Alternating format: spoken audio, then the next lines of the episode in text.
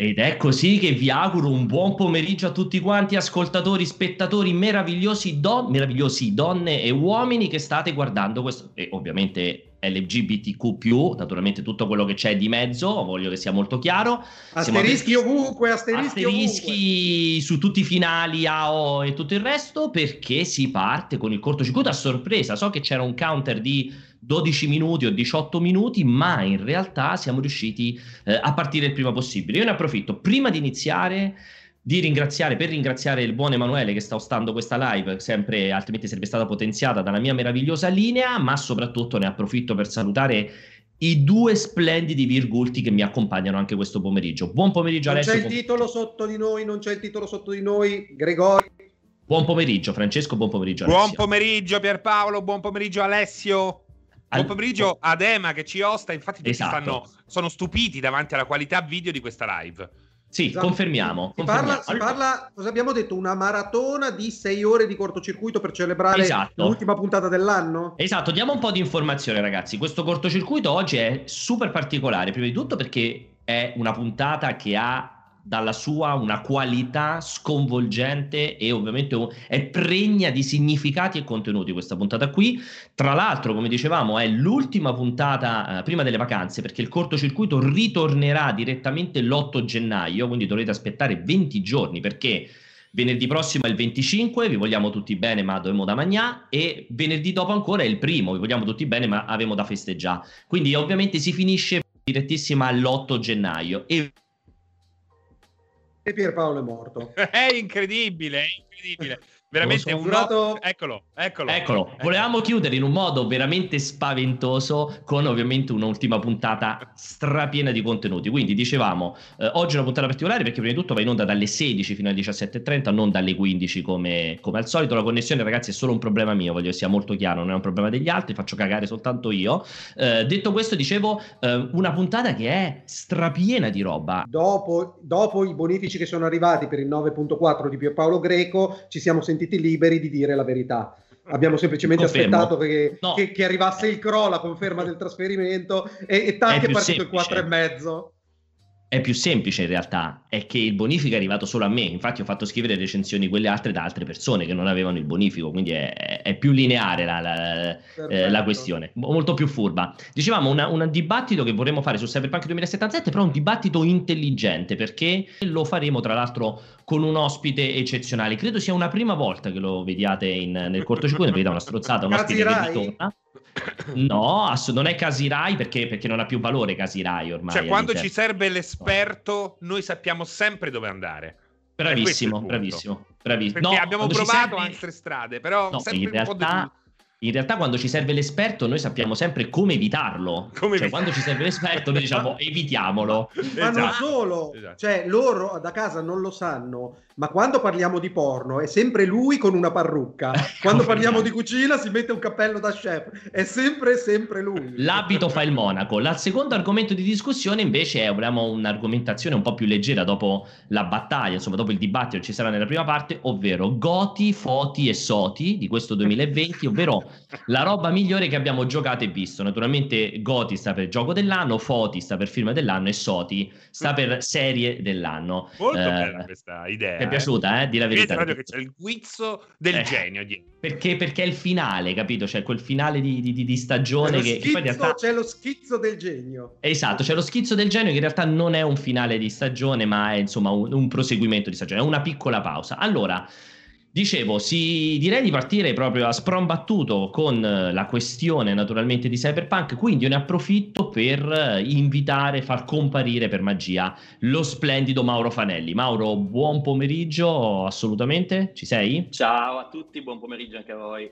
Grazie Mauro è conosciuto Esatto, figura del piacere nostro. Mauro è conosciuto per due motivi sulla faccia della Terra. Il primo è, eh, è qui tra l'altro in qualità di eh, fondatore di Mixed Bag, eh, software house che ha sviluppato diversi titoli che sono arrivati su diverse piattaforme, dopo magari ci dirà più nel dettaglio, e perché è ufficialmente la prima persona in Italia ad aver comprato le Apple le Apple, le EarPad Pro, come caspiterina si chiamano. Quindi a, a questi due, esatto. non, a questi due, insomma, in questo modo AirPods Pro Max più Mixed Bag. Poi valuterete esatto. voi alla fine e del collegamento. Aspettate, no, ricordiamo, ricordiamo anche che è uno dei soci fondatori di Net Addiction, è sempre molto importante. Per contratto lo dobbiamo invitare una volta ogni due mesi a parlare esatto. di quello che sta facendo per promuovere i suoi prodotti e non contraddirlo mai.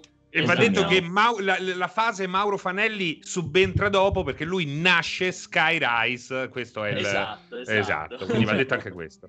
Allora, allora eh, entriamo un po' in dibattito. Faccio un piccolissimo, velocissimo riepilogo per poi lasciare il più possibile la parola eh, a Mauro. Allora, eh, cosa è successo? Beh, lo sappiamo tutti. È venuto fuori ovviamente il grandissimo dramma di queste versioni PS4 lisce e Xbox One lisce, che poi si sono portate dietro in realtà un po' di problematiche anche su PS4 Pro, Xbox One X chiaramente PS5 Series X barra Series S, ovvero proprio un momento in cui la realtà di Cyberpunk, l'arrivo sul mercato di Cyberpunk si è, insomma la realtà che ha seguito l'arrivo del, sul mercato di Cyberpunk 2077 ha generato proprio una frattura importantissima tra due immagini. L'immagine di Cyberpunk 2077, titolo non pulitissimo, ben ottimizzato, un po' problematico qui e là su PC e titolo invece assolutamente estremamente problematico da una questione di crash a una questione di qualità grafica, una questione di ottimizzazione e tutto il resto per quello che concerne PS4 eh, e One, insomma le versioni lisce che sono poi chiaramente le due più vendute, perché parliamoci chiaramente, il mercato va in quella direzione, parliamo di un bacino utenza di 150, 170 milioni di console, credo più o meno fra PlayStation eh, e Xbox. È chiaro che lì si è focalizzato eh, gran, parte del, de, gran, parte delle vendite, numeri straordinari del gioco a livello di pre-order, a livello di utenze contemporanee in gioco, a livello di prime vendite. Girano insomma voce che abbia venduto già più di 10 milioni di copie. Insomma, c'è tanta roba dietro, ma è successo il patatrack. Si è partiti da un Metacritic che ha cominciato ad avere i voti degli utenti bassissimi, moltissime testate che sono tornate, noi stessi su multiplayer, sono tornate su, eh, sul giochi in versione PS4 e One e hanno proprio raccontato una realtà completamente differente fino a che praticamente CD Projekt, lo sviluppatore, è stato costretto a fare una primissima comunicazione, ovvero abbiamo fatto una cazzata, ce ne rendiamo conto, se volete potete eh, farvi rimborsare il gioco in versione digitale direttamente accedendo a Xbox, a Microsoft, ai loro store, oppure potete scriverci un'email se avete la versione fisica e così via. Da lì si è creato un ulteriore attrito perché a quanto pare non c'era un vero e proprio accordo fra CD Projekt e i proprietari delle piattaforme, o comunque non c'era con PlayStation, tant'è che CD Projekt è dovuta ritornare sui suoi passi e levare diciamo, i riferimenti a PlayStation fino a che questa notte, questa mattina prestissimo, il tweet di PlayStation annuncia il rimborso completo di tutte le copie digitali di Cyberpunk, basta semplicemente fare la richiesta e la rimozione, io questo credo sia proprio un caso veramente... È la prima volta, la prima esatto, volta e mamma mia quanto ce ne sarebbe da dire, quanto esatto. ce ne sarebbe da dire. La, per la prima volta eh, Sony rimuove completamente la versione digitale dallo store PlayStation Network, PS4 e PS5. Questo che vuol dire? Vuol dire che non è più possibile comprare il gioco in digitale, che chiaramente se lo avevate già comprato continuerete a trovarlo, lo potrete continuare a scaricare e giocare e CD Projekt ha confermato che comunque verrà eh, eh, supportato, aggiornato, cioè le patch arriveranno tutto quanto, ma oggi non è più possibile comprare la versione digitale eh, di Cyberpunk 2077, un caso appunto più unico che raro e ci sarebbero molti altri esempi che avrebbero potuto seguire la stessa linea. Um, io volevo tirare in mezzo qui, eh, Mauro, volevo, dopo questo riepilogo, um, allora, tu ovviamente hai sviluppato titoli che sono arrivati su piattaforme appunto PlayStation, su piatta... Mm, anche su Microsoft, anche su Xbox? Eh? Sì, abbiamo fatto anche tutto proprio. Tutto, tutto, Xbox, PC, Switch, PlayStation, tutto. Switch, Wii U, eh, 3DS, e... iOS. iOS, Android, qualunque cosa. E questo ti voglio... Allora, la prima domanda che ti voglio Scusa, fare. Scusa Pierpa, poi, poi mi taccio per sempre. Giustamente facevano notare in, in chat cuffie da 650 euro, webcam e microfono della Lidl. Vai, eh, giusto, certo. que- quello, che ti, quello, che ti, volevo, la prima domanda che ti voglio fare, perché qui poi sentirò assolutamente anche Francesco che ha moltissimo da dire.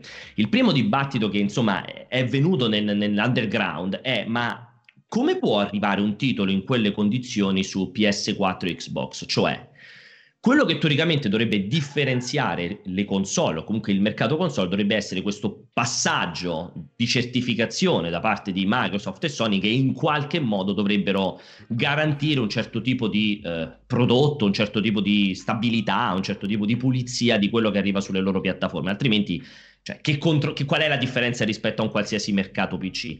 Tu un po' ci sei passato, eh, so che probabilmente hai molto da dire in proposito, anche un po' per sfatare questo mito, credo, di Microsoft e Sony che sono lì a fare il, il quality check del, del, della qualità del gioco. Ma allora, secondo me eh, vale la pena partire un po' da lontano perché questa situazione è cambiata nel corso degli anni. Eh, quello che è il famoso bollino qualità che era stato inventato da, da, Nintendo, è stato inventato da Nintendo negli anni 80 di fatto, quindi Nintendo è stata la prima che ha effettivamente fatto da gatekeeper eh, con il NES e siccome c'era stato il crash del mercato videogiochi proprio causato anche dalla bassa qualità dei prodotti, eh, Nintendo ha detto benissimo ci inventiamo il nostro seal of quality, eh, se non ottieni il bollino, se non passi la certification eh, il gioco non esce, semplicemente non lo stampiamo e non esce, no? quindi l'hanno, l'hanno inventata loro questa regola ed è una regola che è stata poi adottata negli anni praticamente da tutti i produttori di console, quindi da, da Sony e Microsoft essenzialmente.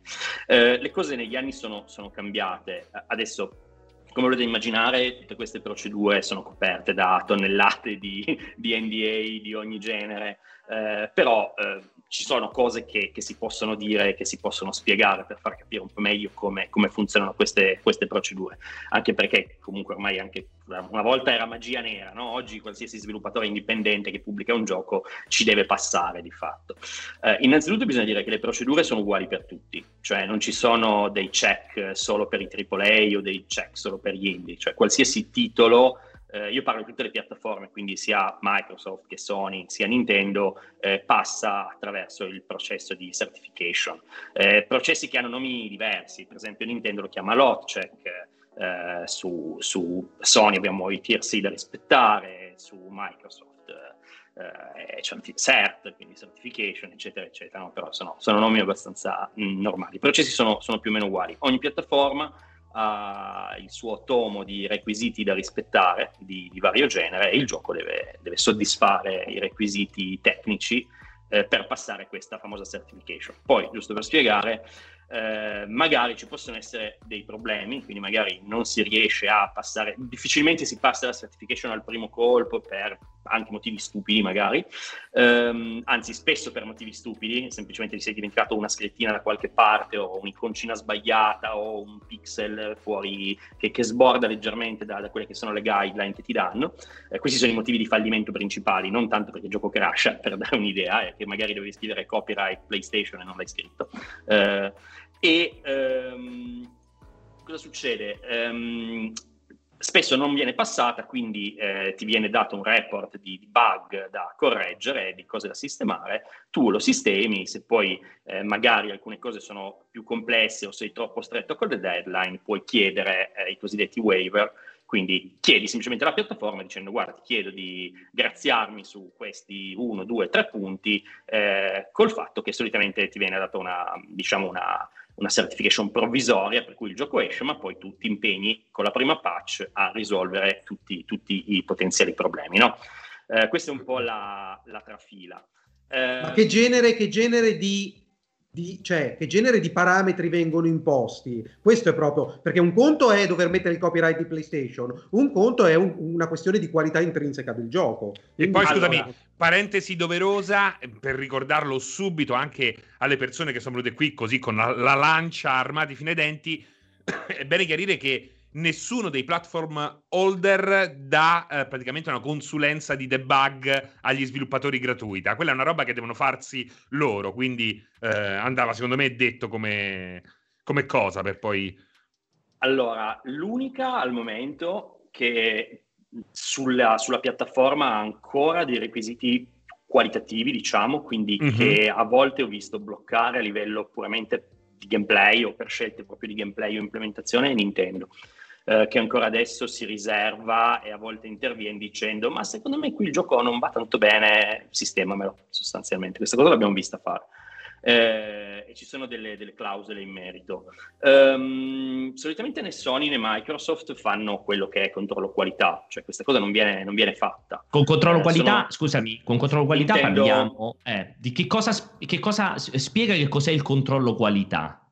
Sì, allora in questo caso diciamo quello che può essere sia il QA base del gioco, quindi se il gioco effettivamente funziona come dovrebbe funzionare da un punto di vista sia tecnico, soprattutto tecnico, ma anche di, di gameplay, quindi che ne so, bug che rompono tutto, crash continui o cose di questo genere, quindi quello, di, di solito, quel genere di bug di solito è lo sviluppatore che in QA dovrebbe a esserne a conoscenza, quindi rilevarli e poi, e poi, fixarli essenzialmente, o che ne so, salvataggi che si perdono, che si corrompono, eh, bug game breaking per cui magari arrivo a un certo punto del gioco, dopodiché succede che faccio una combinazione di cose per cui non posso più andare avanti, mi blocco e l'unica è o ricaricare un save precedente o ricominciare da zero, no? Oppure semplicemente personaggi che spariscono, cioè, cioè sono bug di ogni genere, potete immaginare, dai, dai bug audio, video a cose ovviamente più gravi a livello di gameplay che magari bloccano il, il progresso.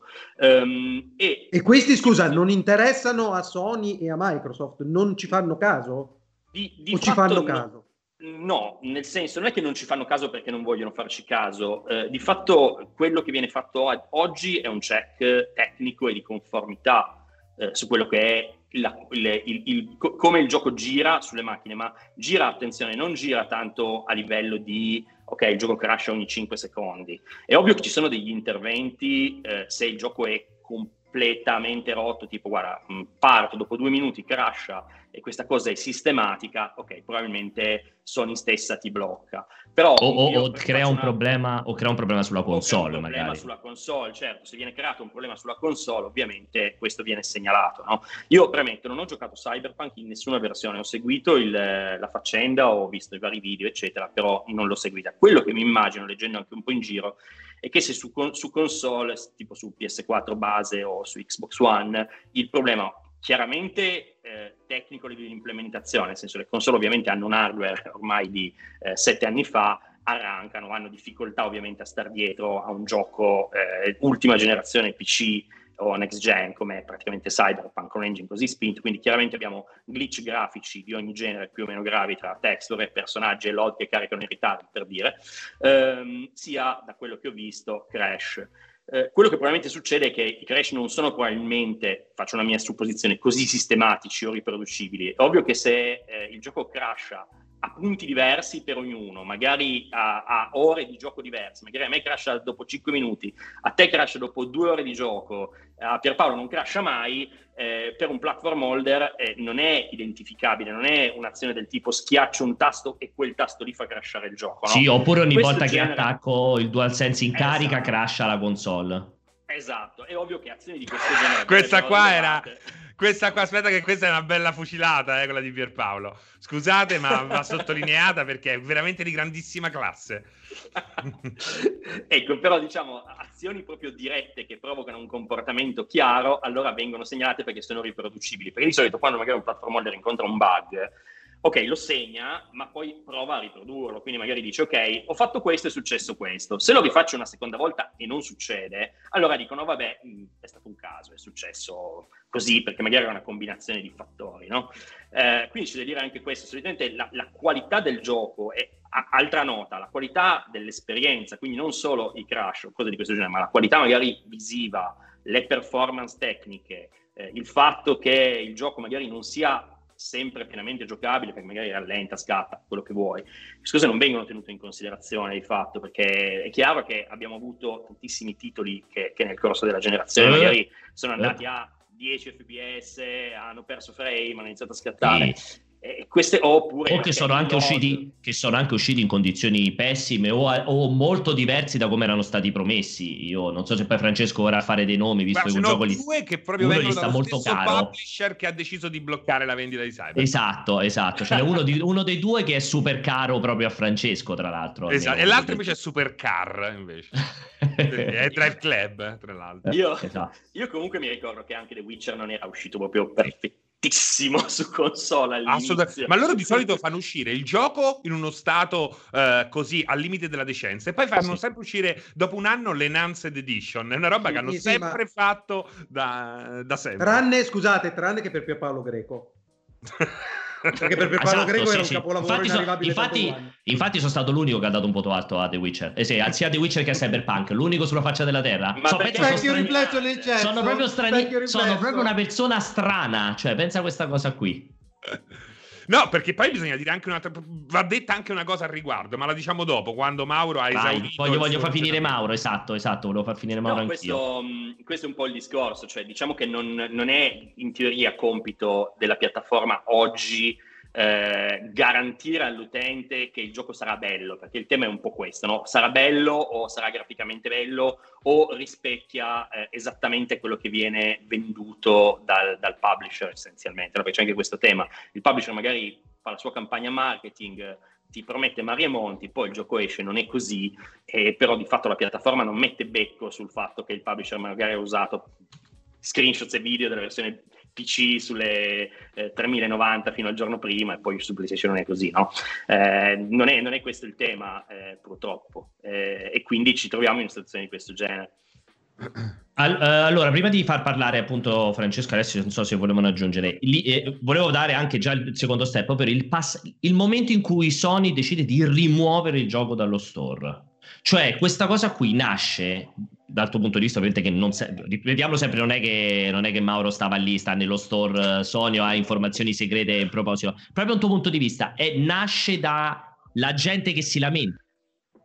Eh, secondo me, guarda, se vuoi un mio feedback, eh, è un problema di, di, di, di immagine di PR essenzialmente. Hanno, hanno avuto comunque ah la critica che è montata in modo estremo. Io non credo onestamente che questa cosa nasca da CD Projekt Red. Secondo me è Sony eh, che si è messa a tavolino e ha detto, vabbè, sai che c'è, eh, abbiamo critica feroce da parte degli utenti, eh, sai che c'è, ci schieriamo dalla parte degli utenti, rimuoviamo il gioco e, e facciamo questa, questa, mossa di, di, PR e di immagine per dire eh, però, stiamo dalla però, parte però... degli utenti però Fanelli la sequenza degli eventi non è questa, perché inizialmente CD Projekt aveva rilasciato una dichiarazione generale, richiedete tranquillamente il rimborso ovunque esatto. voi siate. Poi c'è stata una resistenza iniziale di Sony, una resistenza iniziale di Sony nel sì, concedere perché... il rimborso e dopo Però... probabilmente si sono sentiti e si sono accordati. Cioè quello che ti chiedo è come funziona il rimborso?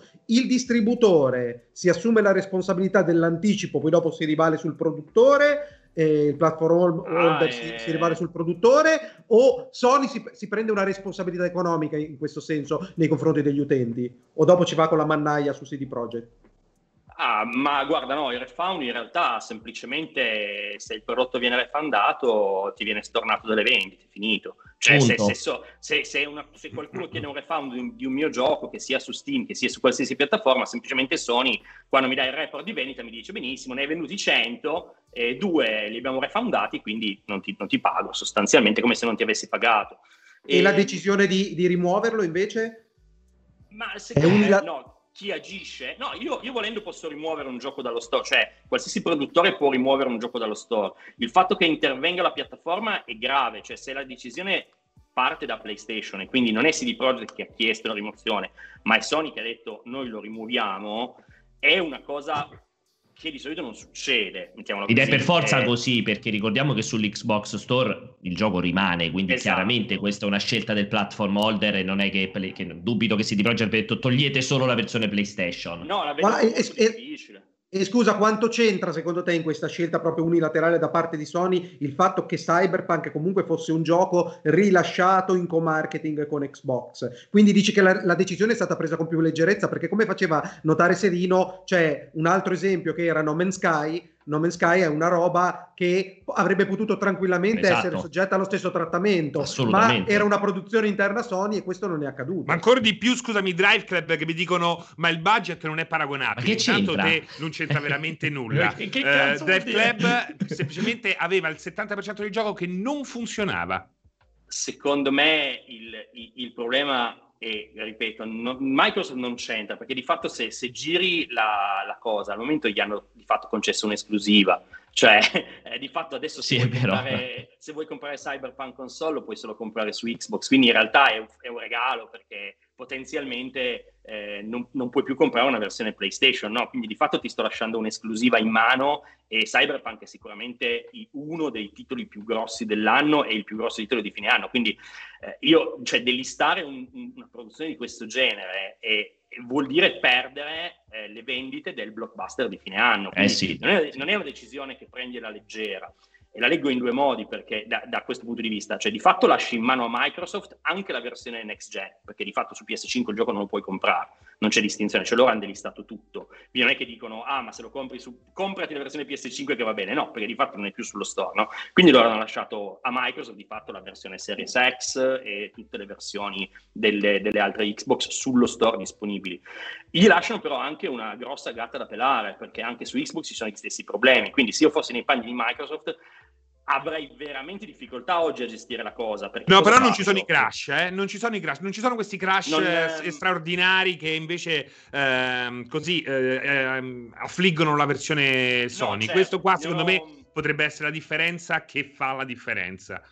Lì, eh, però, sai, eh, ripeto, secondo me, torno al punto iniziale, no? È, è, è solo una questione di immagine, è una questione di eh, di chi stai tenendo le parti essenzialmente. Tieni le parti di CD Projekt, tieni le parti o, del consumatore. Cioè, al di là di quello che è successo prima, perché di fatto noi eh, CD Projekt ha fatto una dichiarazione, ma noi non abbiamo idea di cosa si siano detti. Cioè, CD Projekt può una dichiarazione, può non aver nemmeno parlato con i platform holder che alzano il telefono e dicono ma che cavolo stai dicendo che mi hai tirato in mezzo su una cosa di cui non abbiamo accordi, ad esempio, potrebbe essere andata così. Quindi magari sai, CD Projekt fa una dichiarazione per eh, ingraziarsi l'utenza dicendo no, chiedete tu found. Se però non hai un accordo con la piattaforma, la piattaforma ovviamente ti dice eh, mi stai tirando in mezzo su una cosa che non c'entra nulla o su cui non abbiamo un accordo, no? Eh, io la sequenza la leggo un po' così, cioè CD Projekt eh, ha cercato di, di, di, migliorare la sua posizione, la sua immagine come riusciva, con ovviamente comunicato stampa, eccetera, eccetera, eh, e devo dire, a me il, il, fatto che Sony sia intervenuto, tra l'altro, stanotte ha stupito moltissimo. Cioè, io non mi aspettavo che succedesse una cosa del genere. E se successe, perché secondo me lì è arrivato proprio il segnale di dire: ok, abbiamo Fermiamoci. grosse critiche, grosse critiche, dobbiamo evitare la polemica, tronchiamo la polemica. Sul caso No Man's Sky o Drive Club, secondo me il discorso è un po' diverso perché non è tanto una questione di budget, è una questione che per quanto fosse montata la polemica, comunque non era a questi livelli ed era un gioco esclusivo all'inizio. Quindi comunque era solo sulla loro piattaforma, potevano controllare meglio la narrativa, non c'erano confronti con altre piattaforme, eccetera, eccetera, eccetera. No? Eh, qui secondo me è forse il primo caso, poi sia Drive Club che, che, che cioè, eh, tutte e due erano titoli dal budget importante, cioè comunque No Man's Sky è stato un titolo dal budget non basso, eh è un indie di quelli belli costosi, onestamente. Sì, però, però, però Fanelli non mi fraintendere, scusami. Sì, quando, sì, dicevo prima, quando, dicevo prima, Microsoft e Sony, non dico che Microsoft sia intervenuta in qualche modo, ma è ovvio che Microsoft ci deve pensare tre volte prima di delistare certo. Cyberpunk, su cui ha fatto un anno di cazzo campagna e ha portato Keanu Reeves sul palco. Mentre per Sony è, eh, sai cosa? È Andate tutti quanti a fare in culo, sbrogliatevela voi eh, cioè, sì, sì. ci faccio anche bella figura la facciata vostra i vostri accordi de, merda. Eh. No, no, eh, guarda, concordo pienamente. Eh, a livello di danno economico, secondo me se la giocano, eh. c'è un delisting del genere. È ovvio che magari avranno visto. Bisogna vedere anche le vendite se sono andate giù, perché è chiaro che sai, lì magari hanno, loro, loro, sanno come vanno le vendite. È ovvio che se hanno visto che dopo il picco iniziale di vendita sul PSN il gioco è andato a zero, hanno detto vabbè, sai che c'è, lo delisto perché tanto le vendite ormai sono crollate. Già si sono fermati, sono so solo refund. Esatto, sono esatto solo refund. magari le vendite erano relativamente mature, è ovvio che c'era ancora un grande potenziale da esprimere. Sì. Certo. Poi ci metti che eh, eh, ok che dai il permesso di chiedere il rimborso, ma la percentuale di gente che andrà a chiedere il rimborso sa- cioè, sarà lontanissima anche dal 10%, probabilmente e, e, stiamo parlando solo del digital perché allo stato attuale non ci sono accordi con le grandi catene o distributori, cioè non è emersa un euro GameStop con una politica di refund no. eh, per, per, il pacchettizzato. Quindi insomma anche il danno economico sarebbe, è relativo. Insomma. C'era chi si sfregava le mani dicendo eh il fisico ha vinto ancora una volta, in realtà in questo caso è il digitale è quello super volta, tutelato eh. e quindi siete proprio, pensate esatto. quanto siete in bambola, siete totalmente in bambola, non capite nemmeno che vi stanno toccando il il culo. Tu Fanelli, Fanelli nella, siccome sei proprio old gen nell'animo, sì. sei ancora feticista del pacchettizzato o sei, sei giustamente e correttamente, intelligentemente hai switchato Zero. completamente al digitale? Zero, no, no, sono completamente digitale da tempo. Se mi capita, compro qualcosa, ma solitamente prendo tutto digital perché sono impaziente. Al massimo, al massimo, al massimo capitalizzi su quei coglioni che comprano pacchettizzato facendo uscire le versioni limited edition, esatto, quelle importanti dei tuoi giochi. giochi cioè, li, bu- li mungi questi qua, li mungi. Comunque, no, scusate, comunque... a me fa ridere, no, scusa, mi fa ridere perché vai. poi io devo combattere, dobbiamo combattere. In realtà noi dovremmo combattere. Io aggiungere qualcos'altro, però vai ad armi pari con una persona ecco, che in chat dice Serino sei troppo di parte e fino a qua tutto a posto, potrebbe essere così, con questo gioco di merda. Cioè, capisci qual è la situazione? Capisci vabbè, qual lì, vabbè, ma lì, pubblico? Lì no, sono, questo pubblico lì sono le follie, vabbè, ma lì sono eh, Francesco, lì sono le follie delle avete dato 9 a sto gioco di merda, com'è possibile? Avete, avete, giustificato la porcheria. Non vabbè, ci sto, se volete mi io, ligo un braccio e io, ci meniamo in piazza. Io voglio, io sono contentissimo che questa gente si merita i giochi orripilanti che evidentemente ci meniamo in piazza So, sono solo che contento da quel punto di vista. Detto questo, um, allora io credo che quello che dici prima, Mauro, secondo me è, è, è super veritiero. Io credo che ci sia um, sicuramente stato un, un cortocircuito lì, perché anche quel discorso del la comunicazione di City Project che dice, fa la, la, letterina con da questo momento potete richiedere il refund su PS4 e Xbox. E dopo praticamente neanche sei ore già viene fuori che la letterina viene modificata e su PlayStation non puoi più chiedere il rimborso. Da come leggevo, in realtà appunto, quella è una roba che comunque spetta al platform holder, cioè comunque non è che loro si erano messi d'accordo, cioè quello che c'è dietro sembrerebbe che non è che loro, come dicevi te, hanno chiamato Microsoft e Sony e gli hanno detto, oh allora aspettate un attimo, c'è stato un problema, quindi facciamo così, noi vi ridiamo i soldi o mettiamoci d'accordo per trovare una formula, fate il refund istantaneo di quello che è, di, di chiunque ve lo chiede perché c- c'è un problema. No, loro hanno detto fate il refund, ma in realtà è un refund basato poi sulle policy del platform holder. Tant'è che, per esempio, PlayStation, siccome il gioco l'avevi fatto partire e le sue normative dicono che se il gioco l'hai fatto partire non puoi più chiedere il rimborso, cioè, loro, PlayStation diceva no, io il rimborso non te lo do perché... Aspetta, diventa difficile anche senza averlo fatto partire, eh, perché io ho un caso che ho seguito in prima persona di una persona che, praticamente, se lo sai che cosa succede su PlayStation? Se tu premi sempre A per sbaglio, come fanno i bambini, arrivi a comprare un gioco.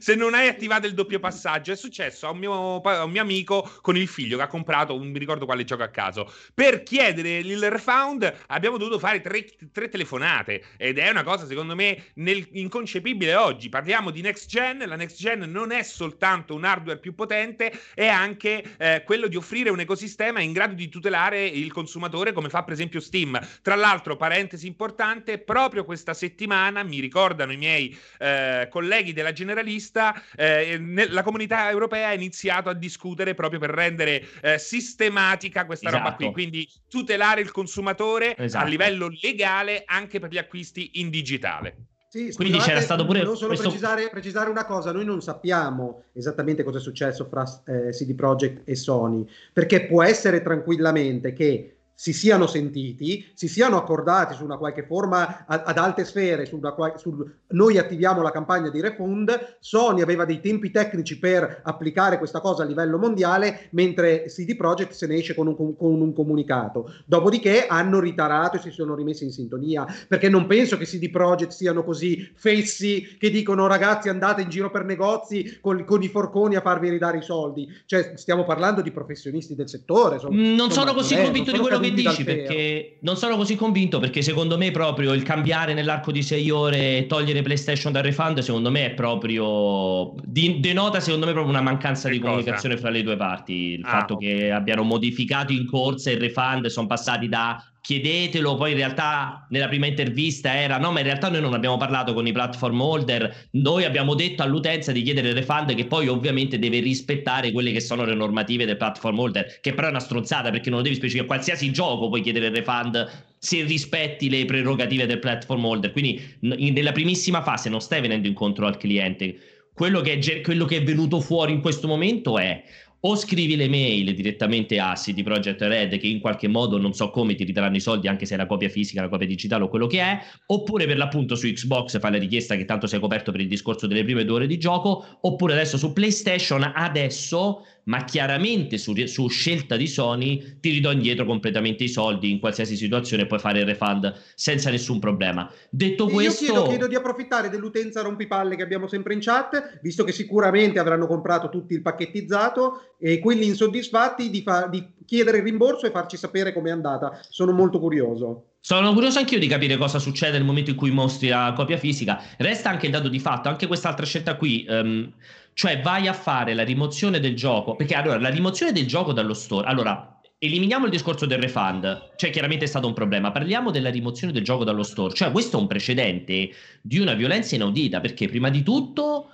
Cioè, comunque, che succede? Io ci sto giocando, magari ci sta qualche persona che lo sta giocando su PS4, su PS4 Pro, che è pure soddisfatta, cioè non è che dice, oh mio Dio, ecco, l'utenza nostra in chat è un gioco di merda, devono morire, fanno schifo. Magari si, se lo sta godendo e, e magari lo dice a un amico, L'amico non lo potrà mai comprare, è obbligato ad andare in negozio se effettivamente lo vuole comprare e manca completamente il momento di comunicazione in cui sappiamo quando sto cazzo di gioco ritornerà sullo store.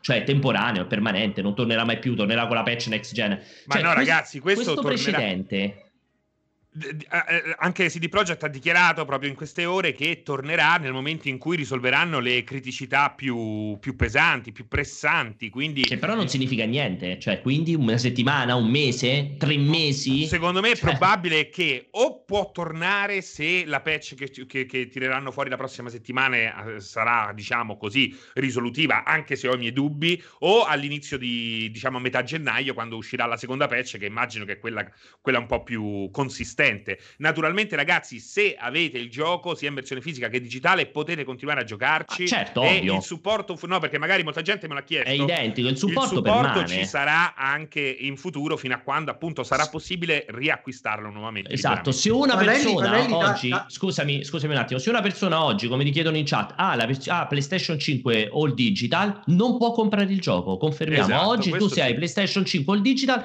il gioco non lo compri, punto. Fine della questione. Panelli da, da, sviluppatore, da sviluppatore eh, si, è, eh, si, è, attivato Cory Barrog a, a, difesa del, non so se hai letto il tweet, a difesa no, del, non l'ho letto. Eh, dei dev interni dicendo tutta questa credine che state cavalcando, sembra che siate felici, ma è pieno di sviluppatori là dentro che si sono fatto il culo che non hanno responsabilità. Perché lui sì. sostiene che le scelte che sono state fatte di esatto. pubblicazione di un prodotto in, in non pronto sono state eh, di dirigenti e del reparto marketing. Esatto. Ha detto attenzione, e... voi vi state lamentando con gli sviluppatori, ma in realtà gli sviluppatori molto spesso non sanno queste qui che no. sono decisioni di marketing e dirigenziali, quindi attenzione. E, e, ma poi che ne sa il grafico, quello che sta curando un'altra cosa è logico che non c'ha nessun potere decisionale no, okay, a riguardo. Stante, stante che mi, mi, è sembrata un po' una stronzata perché non mi pare che ci fosse l'assalto all'arma bianca contro gli sviluppatori, ma contro CD Projekt in quanto publisher e produttore. Però a parte quello è come, come ne, saresti felice di essere uno sviluppatore all'interno di, di Project in questo momento? Secondo te che qualità della vita stanno avendo? Cioè è ancora peggio del crunch time che hanno affrontato prima, secondo te? Eh no, che adesso stanno facendo crunch time per fare le patch, sicuramente, perché cioè, è chiaro che se, se, se il gioco è delistato staranno facendo 25 ore al giorno sì. tutti i giorni. Ferie, per, ferie tutte bloccate. Cioè. È tutto bloccato, magari sì, ok, chi si occupa magari di, di parti visual, audio, eccetera, è un conto, ma lato sviluppo, lato codice, io non vorrei essere lì in questo momento perché chiaramente avranno blindato tutti finché il gioco non, non, è, non è patchato. Eh. Eh, onestamente eh, spesso è, è, più dura questa fase perché di fatto il gioco è uscito in alfa, magari sulle vecchie piattaforme, devi finirlo. È forse la, la fase più, più tosta rispetto a quella dello sviluppo vero e proprio, perché sai, andare a identificare bug specifici e capire come correggerli roba che magari non sai da dove viene fuori è, è un incubo, perché non, soprattutto su un gioco così grosso. Perché, Te la immagini sai, la lista, la debug list di Cyberpunk? Non la voglio No, anche perché, qua. ma secondo me ragazzi, più che una debug list, eh, è più che altro un, ancora una roadmap nello sviluppo. Cioè, capito? Non, è, non, siamo arrivati ancora al punto della debug list, che magari c'è sicuramente, però qui è proprio da chiudere alcune cose, alcuni discorsi, alcuni processi di sviluppo ancora in corso. Quindi, eh, secondo me, è diversa come cosa.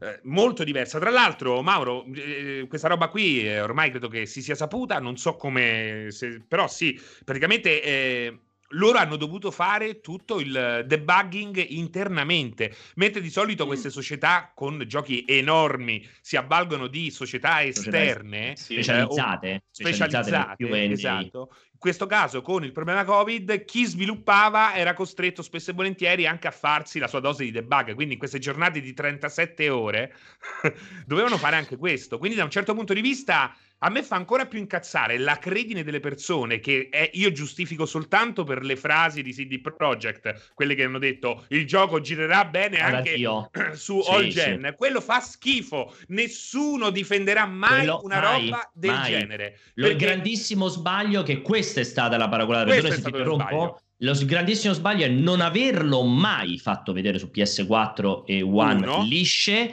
cose che noi, che tanto voi continuate a dire che siamo complici, tutte ste stronzate, siete ridicoli mentre ridicoli, lo dite. Ridicoli, avete rotto il cazzo anche sul voto. Stiamo, noi stiamo dicendo da un anno e in più di un'occasione abbiamo chiesto e preteso da parte di CD Projekt mostrare il cazzo di gioco in versione console liscia e ribadisco quello che siamo andati avanti a dire da mesi. Attenzione! Secondo me il gioco liscio quando lo metti nella console ti verrà scritto ritenta sarai più fortunato. Io lo dissi in tempi non sospetti. Attenzione, sto gioco è strano, Abbiamo non si è mai visto. Mille volte, mai ma visto. questo ti posso dire una cosa, voglio fare anche un passo in più perché non ho nessun problema veramente a sfidare a muso duro eh, l'utenza. Ti, vi dico un'altra cosa, la stampa specializzata, ma anche la generalista, in questo caso è vittima.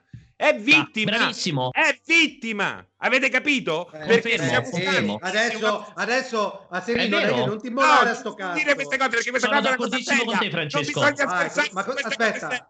Sono d'accordissimo con te, Francesco. Aspetta, Alessio non capisce aspetta, un cazzo. Aspetta. Anche secondo me il fatto serie il fatto che ci sia stata la volontà di non, met- di non mandare, non mostrare in alcun modo le versioni lisce ha esposto io e tutti gli altri al convinzione che sei stato pagato non capisci in cazzo, mi hai fatto da sto voto, guarda il gioco fa schifo su PS4, guarda il gioco su One, quando sarebbe bastato inviarlo contemporaneamente, versione PS4 e versione PC, ma molto probabilmente, come, come è ovvio che sia, questa cosa non è stato fatto per i problemi che sono venuti fuori quando sì, la copia è arrivata in Taiwan. Pierpaolo, una cosa, cioè, non esageriamo, perché se tu vai a intervistare Putin sugli armamenti nucleari e il gas nervino, lui ti tiene in eh? sala, Grande. fammi finire, wow. fammi, fammi finire. Ma è utile questo esempio, vai vai, facciamo l'esempio con Putin. Sì, sì, certo. Fai finire?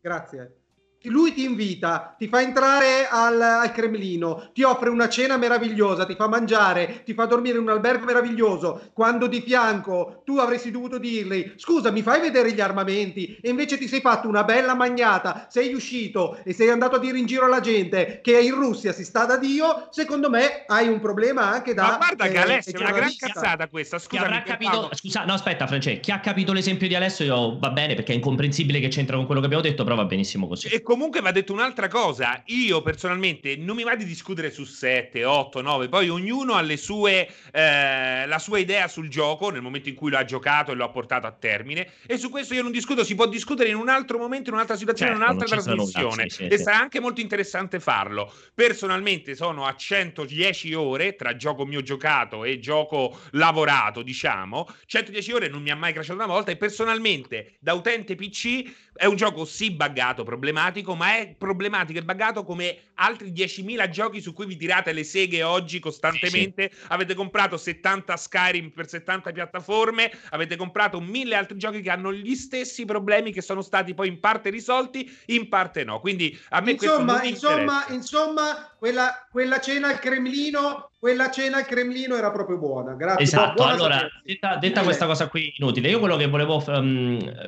chiederti prima di lasciarti andare, eh, Mauro, eh, che è una domanda che un po' diciamo dietro le quinte ci stiamo facendo un po' tutti. Allora, CD Projekt è stata capace veramente di salire alla ribalta Um, che, scusate, intanto volevo un attimo rispondere. Non è che se c'è un PC che lo paghi di più, cresce di meno, eh, perché voglio, sto vedendo in chat delle, delle frasi veramente ma sì, Ma lascia, Evroniano non, non ce l'ha, non l'ha comprato, non semplicemente sta facendo non la sua crociata. Si, non è che se il PC costa 500 euro crasha di più e se ne costa 2000 crasha di meno. Mm, vi svelo sto segreto. Anzi, tendenzialmente più PC sono spinti e più è probabile che crashino. Detto questa cosa qui, e poi um, se ve lo potete permettere, lavorate! Scusa, invece, invece di fare lo stupido Scusami Mauro, quello che ti volevo chiedere era, um, CD Projekt dicevo, è, è, insomma è salita alla ribalta, si è saputa far conoscere eh, e per molti è diventata un po' la Blizzard, era diventata un po' la Blizzard dei vecchi tempi, cioè una software house dalla parte del consumatore in grado di tirare fuori prodotti, eh, vabbè rispetto a Blizzard sicuramente più diciamo claudicanti all'inizio ma comunque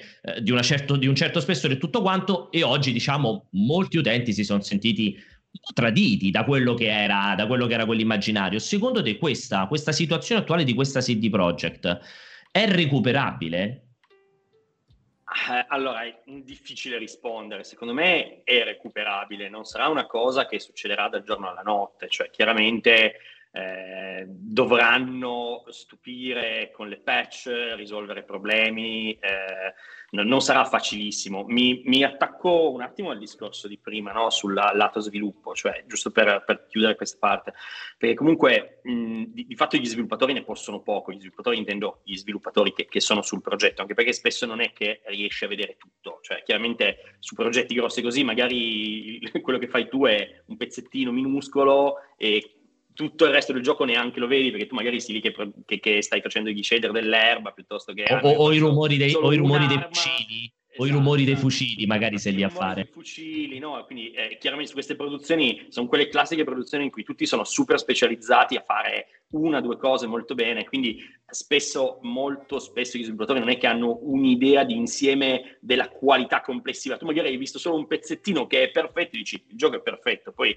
magari altre parti non lo sono, ma tu non le vedi o le vedi solo sporadicamente perché non è che fai le build eh, tutti i giorni e ognuno, ogni sviluppatore ha le build sul suo PC da provare, assolutamente non funziona così, soprattutto su giochi così grossi. È come eh, l'attore no? che ha tutte le scene del film sconclusionate, tutte eh, spagliate tra di esatto. loro. Esatto, sì, un po' è così, soprattutto su produzioni grosse così, su produzioni più piccole riesci ad avere un'idea di insieme più ampia, no? Su produzioni grosse così è difficile che tutti sappiano tutto, soprattutto gli sviluppatori, sviluppatori veri e propri, no? Il management invece lo sa molto bene solitamente a che livello è il gioco, perché chiaramente probabilmente lo prova quasi tutti i giorni e, capisce se è il caso di.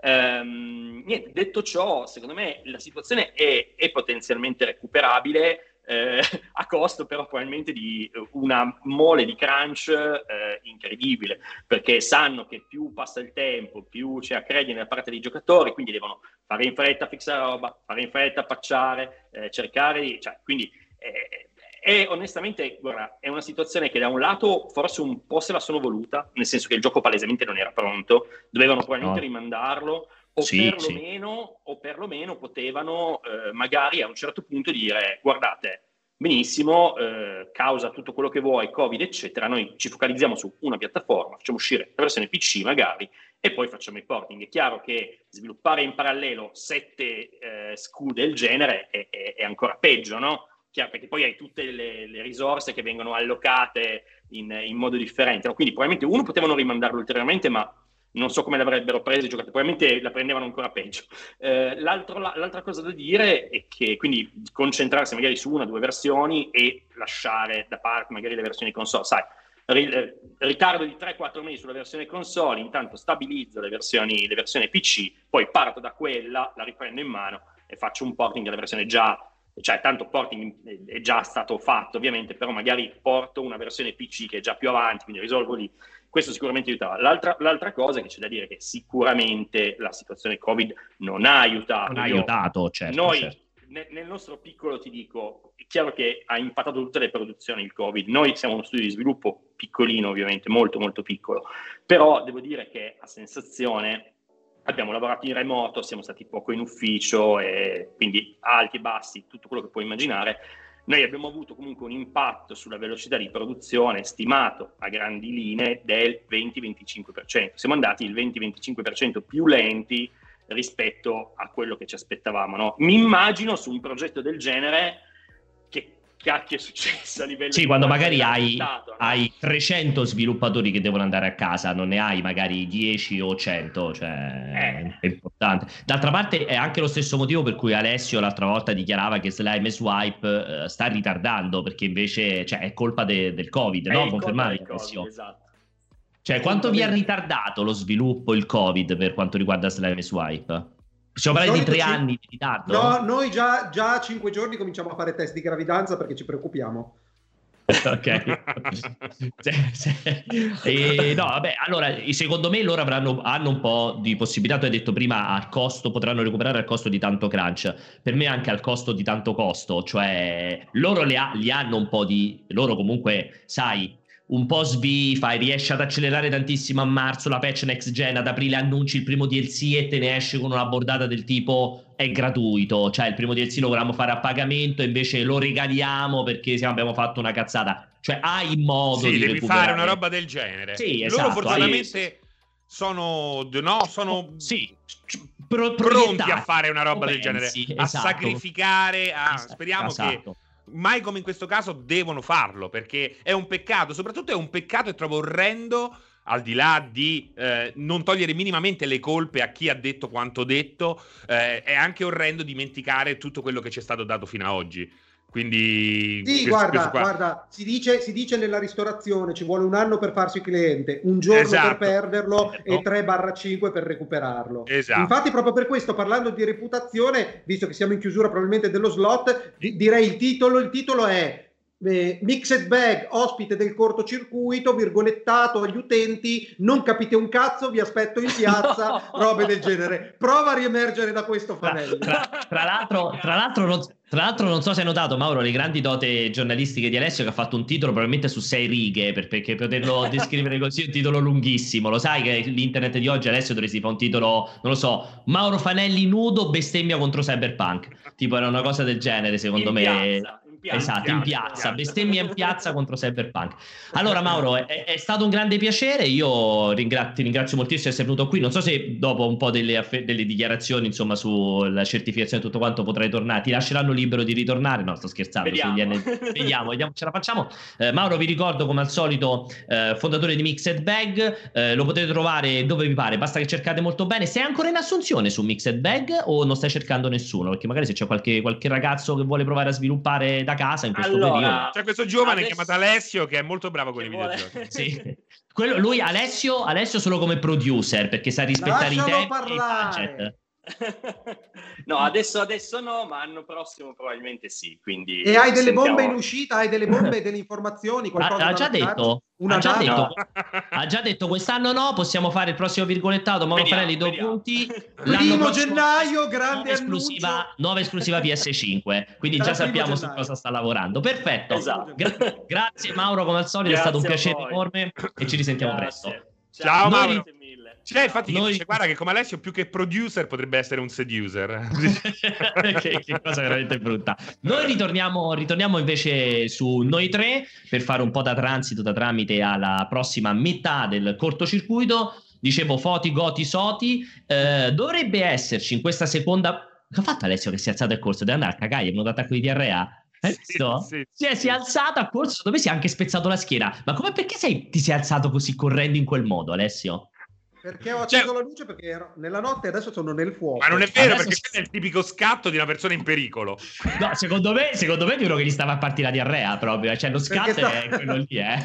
è proprio quello. Perché eh. c'è l'ospite, perché c'è l'ospite. Esatto, preparare. non si sa che c'entra. Allora, io farei, visto che è già arrivata puntualissimo, io farei entrare. Ok, no, giustamente avevo dato del tempo, avevo promesso del tempo a, a Emanuele, quindi vi posso già preannunciare, non andate via perché adesso si parlerà con Gabriella. Gabriella ci racconterà un po' di cose sue personali, così non so a caso. Non avevamo Gabriella al cortocircuito, scusami. Un È, sacco. è da tantissimo che, che è da tantissimissimo che Gabriella non eh, stava più al cortocircuito. In realtà io l'avevo invitata più e più volte, in più e più è no. vero, non è si è vero. rifiutata in più occasioni, no perché devo fare una roba con Moro su Lega, no perché devo Sì. fare una roba con qualcun altro, no perché mi sta sul cazzo serino, no perché Alessio ci ha provato l'altra volta e non lo voglio Devo più attaccare vedere. i francobolli, devo Esatto. quelle robe così che non puoi tu rimandare. devo fare l'albero di Natale, eccetera, eccetera. Invece, finalmente, quest'oggi siamo riusciti a, a farla venire qui ehm, perché appunto volevamo, volevamo fare una, l'ultima mezz'ora di chiacchierata così molto libera, così molto rilassata sulla roba che abbiamo visto e giocato quest'anno e che ci piace un po' diffondere. Ma prima, prima, io prima non l'ho sponsorizzato, Francesco, gli audiomessaggi, prima non l'ho sponsorizzato come cosa. Eh, c'è una cosa fondamentale del cortocircuito, ragazzi. Mi dispiace non avervelo detto. Potete entrare sul gruppo Telegram ufficiale di multiplayer.it. Lì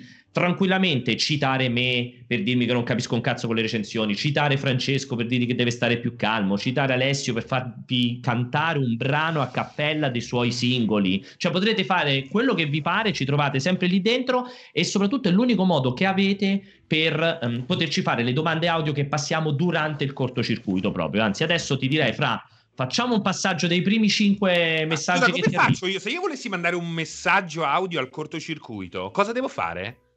Tu devi entrare nel gruppo Telegram del cortocircuito con l'applicazione Telegram e poi tieni premuto il pulsantino sul microfonino che vedi sì? Telegram, mm-hmm. e fai il tuo messaggio audio. Ma i moderatori sono simpatici? Molto simpatici, moderatori molto a meno, bravi. A meno, che, a meno, che, tu non mandi messaggi di più di 20 secondi, in quel caso esatto. sono molto antipatici censurati. e ti tirano un calcio in culo. Ok, va bene, va bene. Interrompo il programma per avvisarvi che da ora in avanti tutti i DPCM saranno trasmessi tramite l'aiuto e la connessione fantastica di Pierpaolo e tutti i festini di Alessio saranno rinviati a data da destinarsi. Allora, partiva molto male perché più che, più che, Conte sembrava uno che aveva avuto un ictus. esatto, esatto. riusciva a parlare. Sul finale no, non era malissimo. Sul Comunque finale. devo dire che io non ho mai fatto assembramenti sessuali. L'orgia non mi appartiene. O, o almeno non mi, mai, non, non mi, è mai, appartenuta. Che significa poi l'orgia non mi appartiene? Ah. che, espressione è? Che perché non, è su, non, non, la fa sua. Non, la fa sua. non è nelle mie corde, non è nella mia sensibilità. Ok, o, o magari l'orgia... Sì, esatto, sì, sì, scusa una vai, grande attenzione al partner e non la distribuisco a caso. Diciamo che è una, bas- una po- pochissima attenzione. È, è, uno... è, una pochissima autonomia più che altro, bassissima. Esatto. Buongiorno utenti del cortocircuito, su Sexy Switch da Milano, una domanda per Pianesana. In un ipotetico lockdown senza internet, cosa ti motiva a masturbarti? Questa è una bella domanda, lo sai che è bellissima effettivamente. Ipotizza un momento di lockdown e ti salta internet a casa, come non fai? Non c'è nessun tipo di problema. Io cioè, non dipendo assolutamente da internet, faccio volare le ali della fantasia Veramente? che mi hanno sempre accompagnato. Però aspetta, sei monogamo in quel caso? Cioè pensi soltanto a un, un, un ragazzo o a più ragazzi? La, la, monogamia non esiste in natura e, e, meno che meno nella fantasia dove ci sono anche gli unicorni e, e i rosafanti. Cioè, cioè, tu ormai sul confine dei 50 anni hai ancora tanta fantasia per poterti Tant- tranquillamente sono un creativo senza... dovresti Vai. vedere la psichedelia de- delle, delle, scene che riesco a creare mi piacerebbe essere nella tua testa mentre sei lì a pensare a cosa non ti piacerebbe ti assicuro che non sicuramente è la tipa con tre tetti di Total Recall io lo so Vai, prossima domanda. Prossima domanda. Stiamo riscaldando l'ambiente per Gabriella, chiaramente. Che culo. Buongiorno, due domande veloci per l'ospite. Dall'alto della sua esperienza, qual è secondo lei il motivo o i motivi che hanno comunque spinto CD Projekt a non rimandare il progetto per le console eh, al 2021, ma farlo uscire cassa, nello Cassa, abbraccio, bella domanda. Bella, merito. bella, ma è troppo tardi. Ciao, sono Pietro Pacciani dalla Toscana. Ma a questo punto Cyberpunk lo potevano pure far uscire per Switch, no? Almeno ci facevano un sacco di soldi e in quelle condizioni andava bene anche su Switch. È vero, l'utenza no. Switch magari eh, avrebbe apprezzato. Non è male come, come, idea, effettivamente. Hanno un po' un'occasione persa a quel punto. Oppure potevano dire che in realtà quella versione lì era quella per Switch, ma si sono sbagliati con il, il, il, il delivery del, della SCU. Esatto. Vai, l'ultima domanda e poi passiamo a Gabri. Ecco, dottor Serino. Alessio. In questa generazione ho puntato sulla Series S e mi è finalmente arrivata la collector di Cyberpunk 2077, ma ho riscontrato un piccolo problema che non mi ha ancora permesso di giocarci.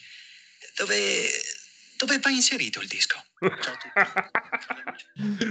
Guarda Alessio che non l'ha capita perché sta cercando no, di no, no, comprendere dire, sai cosa, sai cosa? aveva una voce super sexy, penso che mi sia entrata prepotentemente nel, nel, nel, nel, nel corpo. Mi è sceso proprio. Questo quindi, vicino che vibra. Quindi possiamo ma dire ma, che... Ma era maggiore? Cioè secondo era me era maggiore questo. Eh, possiamo dire quindi che alla prossima occasione in cui sei senza internet adesso hai qualcosa di nuovo a cui pensare per uh, masturbarti dopo questo. Assolutamente ho aggiunto una freccia al mio arco. Ok, allora, allora andiamo, andiamo finalmente su mm, Coso. Buon pomeriggio Gabri, un piacere averti finalmente. Ciao allora, giovani. Sei un, buon pomeriggio. Sei un bugiardo, ma sei bugiardo, ma non è vero, ma non è vero che mi sono rifiutata, ma quando mai? È vero. Ma non è vero. Vedi, lo sa anche Francesco. È capitato solo ecco, la scorsa settimana capitato. perché avevo un'intervista. Eh, Anzi, sì, sì aveva l'intervista a Topolino. Addirittura prima, Topo devo dire, devo fare i complimenti alle interviste in ambito videoludico che sono puntuali, addirittura finiamo prima. In campo cinematografico finiamo sempre dopo, sempre dopo. Beh, perché nei videogiochi perché, perché in campo videoludico non ci sono, non ci sono più che altro. Come no, le interviste, ce ne sono pure troppe di interviste in campo videoludico. Che cazzo dici in ce sono? Che spesso sono poco interessanti rispetto a intervistare un attore o un regista, purtroppo.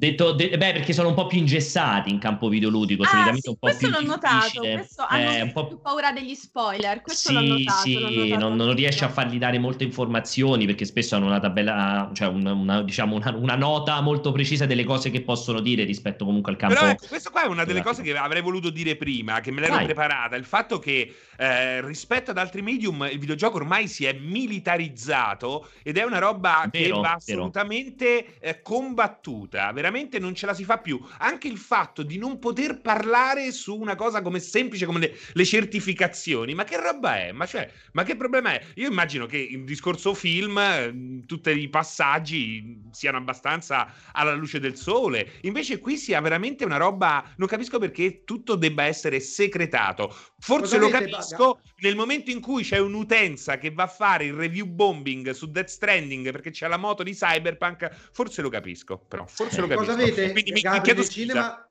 nel, nel, cinema, a parte, a parte le, le, l'embargo per far uscire tutti assieme, non c'è assolutamente niente, si può sempre parlare di tutto.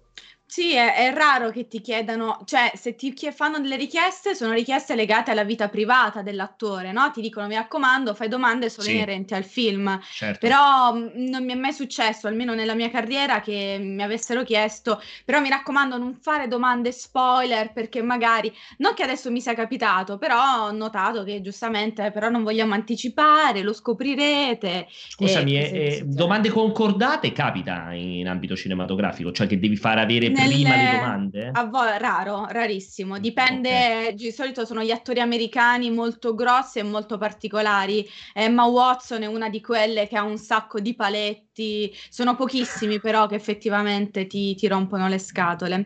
Comunque non so perché il mio Skype, ragazzi, che funziona così male, perché in realtà ho la fibra e di solito streamo a 1080 Ma perché ti si vede bene? Ti si vede benissimo. Hanno, hanno, hanno, appena scritto, sembra che stia perché io mi vedo pixelata, non so perché ogni tanto No, ma credo che sia proprio un... sei troppo lontana forse dalla telecamera. È come Alessio. Eh, Alessio non solo è pixelato, anche. Alessio che gli è successo? Ha completamente perso l'uso della colonna vertebrale.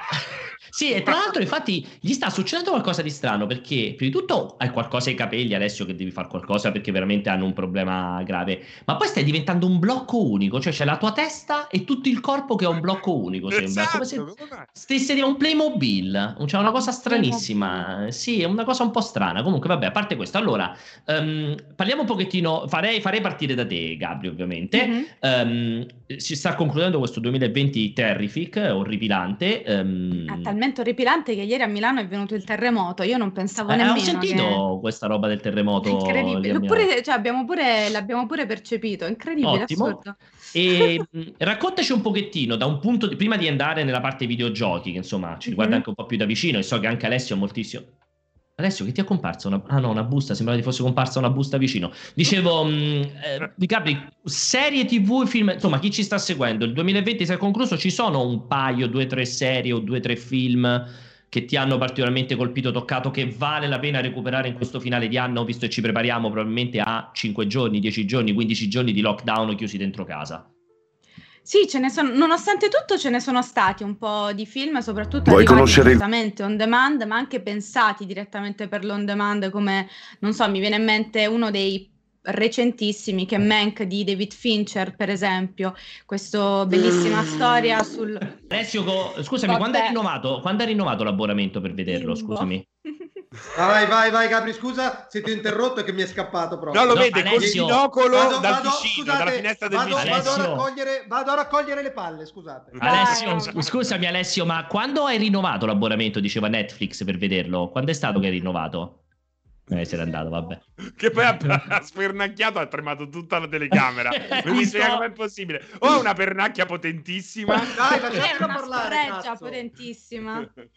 Oppure una scorreggia. Pot- Va bene, comunque stavo dicendo, Mank, Mankiewicz, lo sceneggiatore di Quarto Potere, un film tutto basato sulla storia di Quarto Potere di Orson Welles, che obiettivamente è un film molto cinefilo, è un film per chi ha una grande cultura cinematografica, Alessio, altrimenti ci può stare che a qualcuno gli caschino le palle come ad Alessio. Ecco, non è un film, cioè non è, fa- non è un film per tutti, letteralmente, perché è un film che ti richiede un certo tipo di attenzione nei confronti di un cinema del passato, comunque importantissimo. Ma comunque, sul cellulare si riesce a vedere bene. Gabriella, ma la sì, mia si vede bene. nei confronti di quel film è una pittura di una Hollywood anni 30 Mamma dove mia. sono indaffarati e camminano raccontando robe con monologhi da tre minuti e che ha rotto Mamma il cazzo mia. e non me l'aspetto da Fincher. Il prot- Gary Oldman spesso sopra le righe, soprattutto c'è quella scena quando è ubriaco che era completamente ah, fuori di testa. Lui è un fenomeno, si sa, però speravo che almeno Fincher lo contenesse un po' e invece è stato impossibile. Per me è un film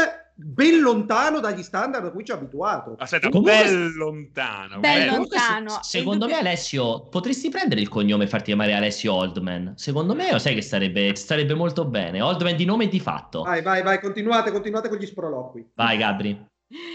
Comunque non, non, sono d'accordo con Alessio, concordo sul fatto che ben lontano dai soliti film di Fincher, è forse il primo, fi- primo, film di Fincher meno mainstream in assoluto, meno mainstream in assoluto perché spesso e volentieri invece ha fatto storie che erano più per un pubblico molto più largo, invece in questo caso è un film molto più ristretto, senza, senza ombra di dubbio.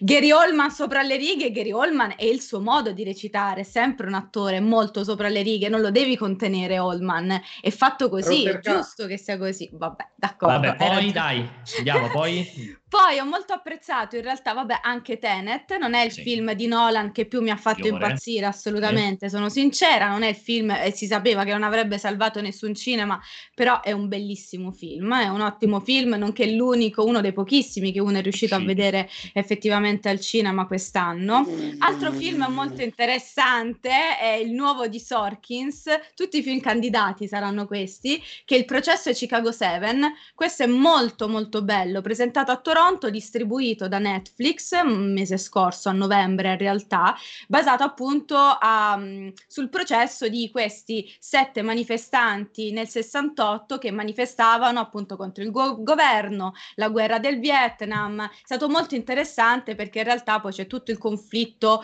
polizia, loro che diventano un capo espiatorio, molto molto bello. Loro tutti bravissimi, in particolar modo Sasha Baron Cohen e di Redmayne. Sasha Baron Cohen poi ci ha regalato pure Borat che è un, un'altra roba molto molto divertente, molto molto molto molto figa.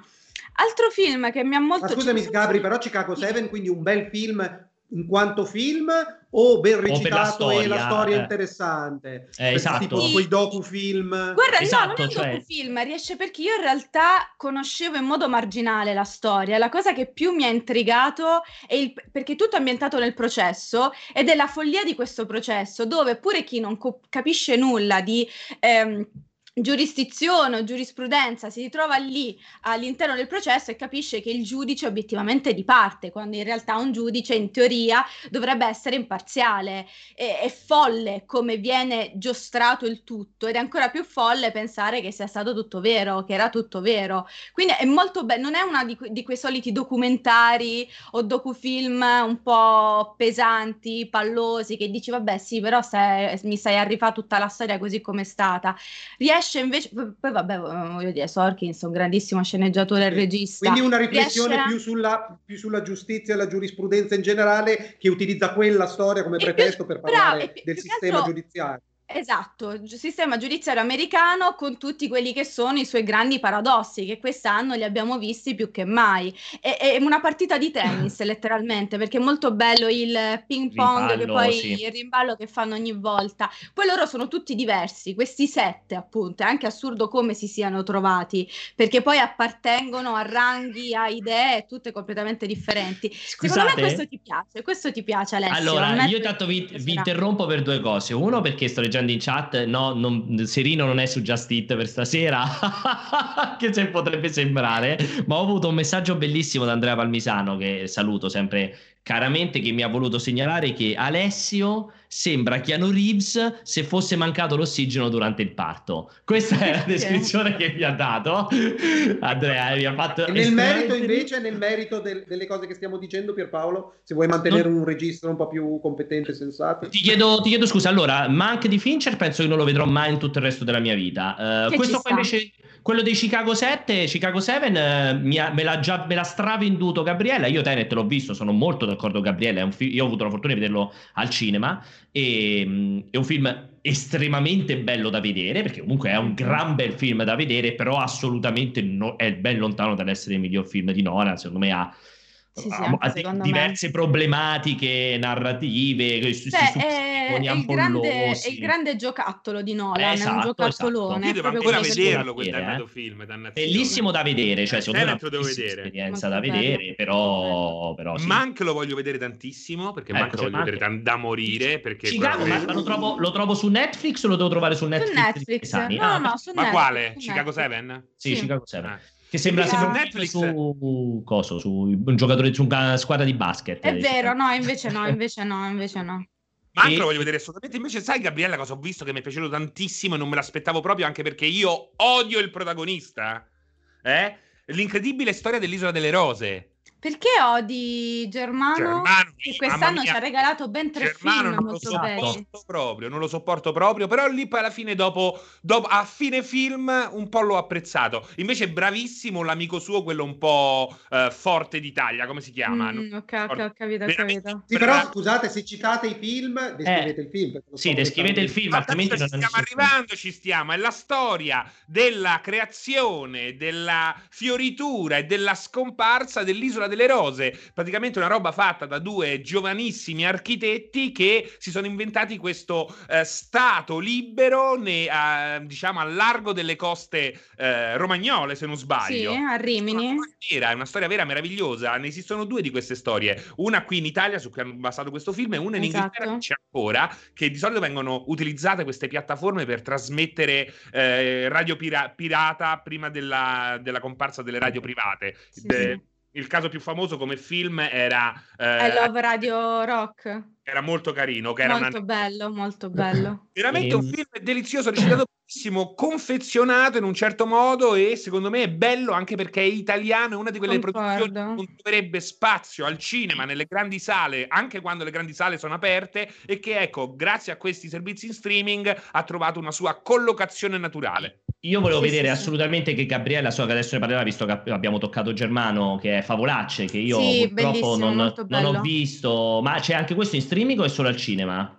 No, eh, Favolacce è uscito on demand a pagamento. Solo on non demand, so okay. se adesso però è possibile vederlo gratuitamente su Prime, no, Sky dici? Su Sky, vabbè, Sky tanto okay. non ce l'ho, purtroppo devo fare Now TV in caso. E non l'ho Favolacce, visto, non l'ho visto, scusate, non l'ho visto Gabriella. Eh, Prime, anche Prime. Ah, no, non l'ho, non l'ho visto Favolacce, ma da quello che ho letto in giro è il setting è meraviglioso, recitato da Dio, perché comunque Elio Germano può stare un po' sul cazzo, ma ha bravo, dimostrato bravo, di essere sicuramente sta super sul cazzo, però è proprio bravo. Però, bravo. Però, però, mi dicono irrisolto, come se tutto, tutto, quello che ci hanno messo dentro, disturbante, bello, profondo, ben raccontato, alla fine eh, mh, esci con un po' l'amaro in bocca che qualcosa è andato storto. È un po' come un rapporto sessuale con te, Alessio. Esatto, esattamente quello. Il coito interrotto.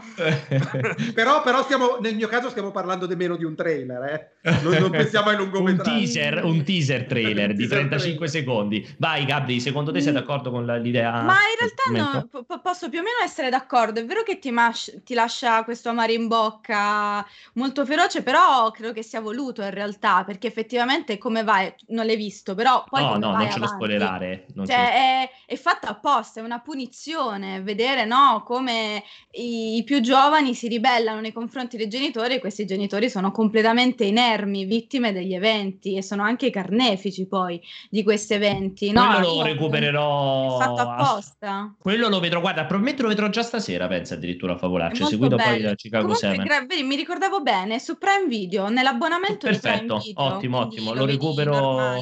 lo recupero assolutamente. Eh, qualcos'altro, serie o altro, altro, film? Appunto, vabbè, L'Isola delle Rose, i film italiani sono stati molto belli. Invece, vediamo altri film interessanti horror. Vabbè, qui io l'ho visto un anno fa, però adesso in Italia questo cos'era? Quest'estate è arrivato The Lighthouse, film vabbè, meraviglioso di Robert Eggers, straordinario, molto interessante. Pattinson e William Defoe. E William Defoe, vabbè, incredibile, sottovalutato da morire giustamente Vero. agli Oscar perché figurati. Scusa Gabri, effettivamente te lo volevo chiedere anch'io, però vedo, vedo, che spunta anche in chat. Ma hai avuto il coraggio di vedere Natale su Marte? No, no, mi rifiuto.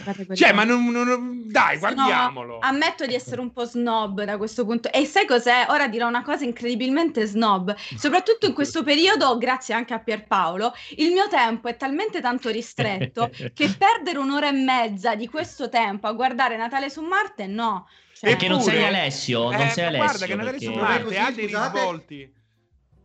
Vai, vai. Alessio, mio... perché ci devi interrompere? Dici? No, non stavo interrompendo, cioè mi avete ecco. chiamato, mi avete anche messo in mezzo e intervengo. Cioè, a parte Natale su Marte, che sti cazzi, ha ragione Gabriella, ha ragione chiunque non lo voglia vedere, poi se se lo volevo, volevo, volevo blah, vedere, sono cazzi vostri. Io invece ho, ho, ho, Gabri, se tu l'hai visto, che a me, a me è piaciuto tantissimo, tantissimo. Vai. La storia è molto molto semplice, ma è realizzato in una maniera incredibile, veramente inaspettata. Che Wolf Walker il cartone animato, penso di Natale, è, è, stupefacente. Nessuno ha capito il nome, ragazzi, e Alessio non Wolf lo ripeterà. Walker. Wolf Walker. Lo trovate Wolf su Apple TV Plus, lo devo vedere. Alessio, scusami, mi giri il tuo account di Apple TV Plus così sì, lo, presti, vedo. Così lo eh. Ti dispiace? te, lo, condivido, te lo, lo, condividerò con te, ti metto in famiglia. Grazie. E, e, ed è semplicemente una storia animista, eh, ecologista eh, di, queste, di, queste, di, queste, creature, esseri umani. Allora, ragazzi, si chiama Wolf Walker, suppongo come lupo e camminatore o qualcosa del sì, genere. Tutto attaccato, sì. tutto attaccato, che sono questi esseri umani in, che si trasformano in lupi ah. quando dormono la sera. E eh. c'è questa dicotomia fra quando il dormono. dove vivono loro il, la, la, cittadina e il conflitto, la storia è molto molto banale, ma graficamente è un gioiello totale. Ok, ma meglio di Spider-Man Into the Spider-Verse? Non no, c'entra nulla. No, ah, ok, ok. Ok, mi fa piacere sapere che sono in famiglia con te adesso, Alessio, con Apple TV Plus. Ci siamo io, finalmente, te. Finalmente suggelliamo la nostra storia d'amore. Ma c'è qualche cosa interessante per spararsi un mese di Apple TV? Sì, ci Molto, sta quello, quello, che ha detto Gabri, tutto. che io ho ha, ha stradorato su consiglio di Alessio, che è Mighty Quest, ah, Mighty Quest che è vabbè, bellissimo. Fenomenale, fenomenale. Bellissimo. Quindi un mesetto me lo faccio, dite adesso. Sì, a voglia. Ma no, fatti dare l'account ad Alessio, ti ho detto, fatti dare l'account suo. C'è posto, eh eh, c'è posto, venite, voglio una bella famiglia allargata. per cui sì, anche The Mighty Quest for Epic Loot, io l'ho detto milioni di volte, bellissimo. Mm, Ma serie? Si, sì, sì, è una serie, se siete amanti dei videogiochi impazzirete, fatta prodotta da Ubisoft, ma bella, bella. divertentissima, geniale, personaggi protagonista e tutti i comprimari azzeccatissimi, super in parte, una bella storia e soprattutto con tantissimi occhiolini strizzati bene a chi insomma eh, conosce i videogiochi, cioè dietro. una specie Apple... di Boris dei videogiochi. Esatto, brava, brava, sì, Boris dei videogiochi. Tra l'altro Apple TV sta per arrivare anche sulle console mi era arrivata questa non notizia. Idea. Non sì, idea, sì, finalmente viene slegato il servizio dal, dal dalle piattaforme. Esatto. Eh, sempre, sempre, sopra Apple Plus, credo, eh, Alessio, forse tu volevi parlare di The, The Office ancora su Apple TV Plus. Sì, non so, non so se è su no. Apple Plus. The Office, allora Vabbè, aspettate, non è, è Prime Video, mi pare. È Prime Video. Ah, è Prime, scusami. Ce l'ho, ce l'ho davvero, ce l'ho davvero. Ce l'ho davvero. Con Steve ah, Carell, sì, hai ragione Gabri, mi sono confuso. The Morning Show, che è quello sempre è con... Straordinaria, sì. Carrella. però 2019. Hai ragione. Sì, io non sono un grande amante di Steve Carrell. Anch'io non mi, non mi piace particolarmente. Non riesco a farlo piacere fino in fondo. Poi The Office lo sai, io mi, sempre, mi sento sempre un po' così.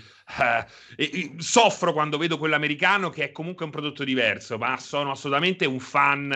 Eh, della prima ora di Ricky Gervais, ah, di quella comicità là. Vabbè. Quindi la versione britannica Scusami. Ah, è proprio è più nelle mie corde, anche Scusami se quella americana io... è un'altra cosa, eh. Non so se, esatto, non so se le hai viste entrambe. Se le, le ho viste entrambe, sono diverse, sono diverse. Sì, devo dire, devo dire che gli americani, al contrario di quello che ci si può aspettare, hanno colto tutto il bene e il bello che c'era in Gervais, l'hanno dovuto reinterpretare per fare una roba stiracchiata per sei stagioni eh, con dei tante, picchi eh? mostruosi di imbarazzo e di risate. Cioè, devo sì, dire, sì, è scritta sì. benissimo. Beh, cioè, ma non si può dire ha collaborato pure alla versione americana, eh? Non credo che abbia... Sicuramente, o quantomeno no, problema, lì, lì, lo sai qual è il problema odierno, cioè The Office sei stagioni, è che se non sei Alessio, ma sei una persona con una vita normale, è impossibile oggi vedere una serie di sei stagioni. Eh, non è vero, non è vero perché in realtà è una è una sitcom, sono 20 minuti. Guarda che io la, lo, lo, l'ho finita così. Sì, a pranzo e a cena, ti metti due esatto. episodi a pranzo, due episodi a cena, hai fatto. Guarda, la vi- che dici esatto te Alessio? Che cazzo dici esatto che hai visto sei stagioni in un weekend? Esatto. Ma che cazzo sono, dici? Esatto. Ci sono, ci sono delle puntate cioè, esatto. che addirittura tipo alla terza o alla quarta stagione sono andato online a cercare quali erano le migliori puntate per capire dove si collocava quella perché mi chiedevo ma cosa potranno fare di più di, più, questa dici. roba qua e ce n'era ancora. Ce n'era Inizia ancora. più lento di quello inglese, secondo me la prima stagione. Sì, la prima stagione più... è sottotono. Eh. E anche è la, dalla seconda risolvono. Sì, perché l'americano, è l'americano che prende le distanze là, no? Fa le misurazioni. Sì, nella seconda, esatto, nella seconda risolvono la loro identità. Eh, Sai, a... a me sai quella che mi è piaciuta da morire? Posso dirla Pierpaolo? O ce l'avevi certo. in casa? Eh, anche così perché sento Gabriella finalmente posso confrontarmi su qualcuno Vai, che certo. che cosa. Uh, Truth Seeker di Simon Pegg. Bellissima, Pegg. carina. Bellissima. Che risate. Ah, sì, sì, molto caruccia quella, anche lì sempre quella delizia inglese, horror, commedia, eh, c'è anche Malcolm McDowell che è sempre una gran presenza scenica, l'Alex di Arancia Mecqua- eh, Meccanica. Meccanica. Bellissimo. Bellissima, bellissima. Eh, ripeti, sì, scusami sì. che non si è capito bene. I, I, cercatori della verità, Truth, okay. Ok. E che con, e... insomma, ritorna alla premiata ditta della trilogia del cornetto, in sostanza. Sì, dopo l'amarezza dell'ultimo film, perché è un che po' ha... finalmente il mondo è un po' moscio. E Nomadland altro... l'hai visto? L'hai visto, Gabri? Nomadland, sempre con la meccanica. No, Nomadland no, no, quello no. E, e poi invece ti volevo ah, chiedere, no, scusami Pierpaolo, l'ultima, poi mi taccio, come al solito Strano. E volevo sapere se, perché il mio consiglio, uno dei tre consigli che avevo dato, era un Wolf Walkers, The Office e questo, era più un consiglio quando uscirà di andarlo a vedere, una richiesta, perché il Ancora, cinema italiano Madonna, ha bisogno di quella roba lì. Che Gabri, tu per caso hai visto un'antiprima di Freaks Out. No, ancora no, non abbiamo visto nulla. Lo purtroppo. aspetti, te ne frega qualcosa perché per me Lo aspetto, il cinema italiano no, ha bisogno no. di quella roba lì. Lo aspetto dite il nome, dite il nome bene. Freaks Out. Con la X out. o con la TZ? Freaks, come, come ah, i freak, come i freak. È lo stesso creatore e regista di... Eh, lo chiamavano Gigorobo. Esatto, lo chiamavano Gigorobo. È il nuovo Bel film budget, suo. Bella figura. Il ah, trailer, ho capito, ho capito. Sì, il sì, trailer sì. è molto interessante. Una roba alla. Ehm, come cazzo si chiama quello di The Umbrella Academy. Bella, The Umbrella la vita è bella piuttosto che. Insomma, il tema nazisti e questi freaks che girano esteticamente sembra delizioso. Se anche la storia supportasse bene quella cura nell'estetica, per me è finalmente un film, di, un film, pop di caratura internazionale che può essere esportato con grandissima serenità. Esatto, venga questo genere di, di, esperimenti in Italia. Però vorrei, vorrei, rimanere sulla roba già uscita, perché altrimenti giustamente come scrivono anche in chat cominciamo no, a dover sì, discutere infatti. di Diabolic Però, e cosa, tutto il resto. Sento lo... molto revisionismo nei confronti di Gig Robot. Capito? Però è uscito tanto tempo senso? fa. Eh, no, basta. Molta gente dice: No, è troppo vecchio. Quello è troppo sì, nuovo. Esatto, è troppo vecchio. Basta. Parliamo, ah. parliamo, della roba. Magari la gente vuole sentire roba là. Gigrobo. Sai cosa? Ho sentito revisionismo su 2001 Disse nello spazio. Un gran bel film fantascientifico. Non so se lo avete visto. Certo, c'è. Dicevo, Gabri, mh, mm, la, la, regina degli scacchi, che è stato questo caso mm. cult degli ultimi due mesi. Sei, sei sul, sul, vagone degli aficionados, dei fan sfegatati. Ti è piaciuto o, o meno? Allora, a me è piaciuto molto, non, non, sono concorde con chi l'ha definito un capolavoro perché non ah, credo okay. che sia un capolavoro, quello no. Sicuramente mm, una bella rivelazione, è stata una bella rivelazione quest'anno, in un anno in cui non ci sono state delle grandi rivelazioni, ci serie. sono state tante seconde stagioni di mm. serie che sono state l'anno precedente delle rivelazioni. Sì. Eh, l'ho trovato molto bello, lei è molto brava, lei è straordinaria, l'avevo comunque già molto amata nel The Witch di Robert Eggers oppure in Split, Split Glass, sì, Anya Taylor-Joy è veramente straordinaria, oltre a essere di una bellezza aliena, veramente bella, bella, bella. Quindi mi, mi è molto piaciuto, mi è piaciuto anche tutto il fenomeno che ha creato intorno agli scacchi, perché sì. è riuscito letteralmente ad appassionarmi su di una cosa di cui non sapevo eh, proprio... Le regine un cazzo no. di niente, esatto, no, le regine. E, um, e, la cosa più interessante è vedere come la comunità degli scacchi abbia risposto positivamente perché effettivamente è molto realistico, cioè non è che lo fanno in maniera randomica, confusionaria, sono molto molto precisi nella costruzione delle, delle partite, nei movimenti, nelle Il azioni, gergo. molto bello, nel gergo, gergo molto bello, infatti voglio dire in Italia si si capisce meno la regina degli scacchi, The Queen's Gambit invece è proprio una mossa eh, sì. nell'ambito degli scacchi. No, no, è molto, molto dettagliata, molto particolare, è piaciuta veramente tanto, è piaciuta molto, molto, gambetto molto. di donna. Non, Senti, gambetto per, di donna, non un me, lavoro. Per me quella è la sua forza e la sua debolezza. Per me affronta gli scacchi ma è semplicemente un setting ed è questo che mi è dispiaciuto perché invece io sono appassionato ai documentari e ai film sugli scacchi ed effettivamente qua rimangono, solta- rimangono in secondo piano mentre è poi la storia bella confezionata da Dio di una personalità autodistruttiva che poi anche okay. di un talento eh, estremo naturale è, è sicuramente sì. una bella, una bella una storia bella una bella storia favola, una sono bella d'accordo favola. una bella storia da seguire una bella storia sì, lunga sì, e giusto tra l'altro esatto, esatto. comunque non bisogna Anch'io... essere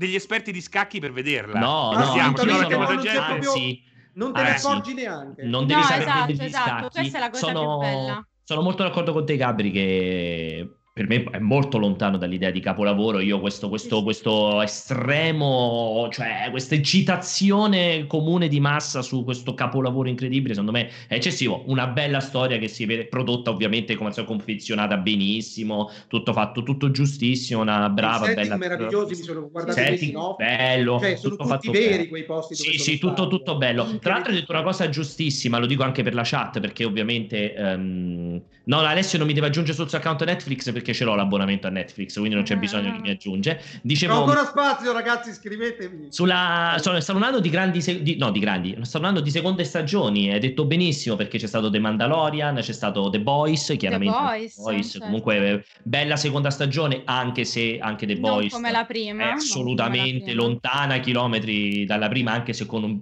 belle puntate finali mi avevi detto molto bene, ehm, c'era stata una serie, cazzo, che mi avevi consigliato l'altra volta, mi hai detto no, guardala la seconda stagione perché poi alla fine... Ah, The Umbrella Academy, The ah, Umbrella sì. Academy, seconda stagione molto meglio della prima, molto aveva super meglio, ragione eh. Gabriella, io mi ero fermato all'inizio, invece assolutamente seconda stagione molto, molto, più a fuoco, estremamente più a fuoco della prima, vabbè su The Mandalorian evito di esprimermi perché altrimenti... Però la seconda è migliore di The Mandalorian della prima.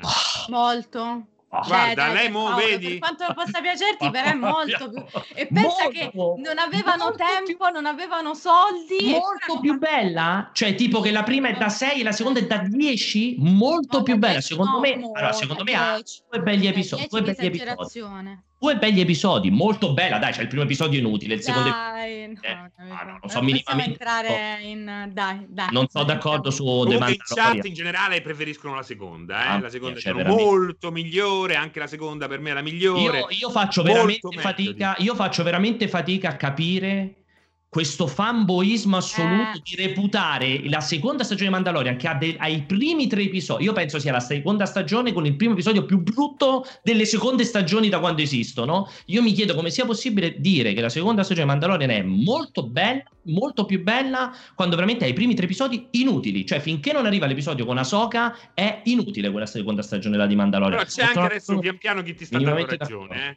Ma, ma, oh, ma ragazzi, cioè, ma io, io, sono fan, io, sono fan, non galvanizzato come Vincenzo, come Moro questi, o come Robby. È una seconda stagione che inizia incredibilmente sottotono. Poi sono d'accordissimo, c'è la puntata su Asoka, eravamo tutti col cazzo in mano. Su questo adesso ti fanno 12 stagioni su Asoka. Sono non hai visto lui, non hai visto ancora l'ultima. Non eh, esatto, a me mi manca anche l'ultima puntata. Non cioè, niente, che la gente non l'ha vista. Da, da Asoka no, no, prende un, un, gran, un, gran, un gran twist, però devo dire, però boh, cioè, secondo me parlare di questo secondo, seconda stagione meravigliosa. Antonio Moro sta urlando, dice Simonet, ha sentito un tremito nella forza la come forza. se milioni di voci gridassero terrorizzate a un tratto anche Vincenzo, anche Vincenzo, anche Vincenzo, anche Vincenzo assolutamente. E salvo detto... dai, dai, pericoli spoiler, invece stavamo vedendo proprio sotto mentre parlavate che c'è stato la, The Last Dance quest'anno.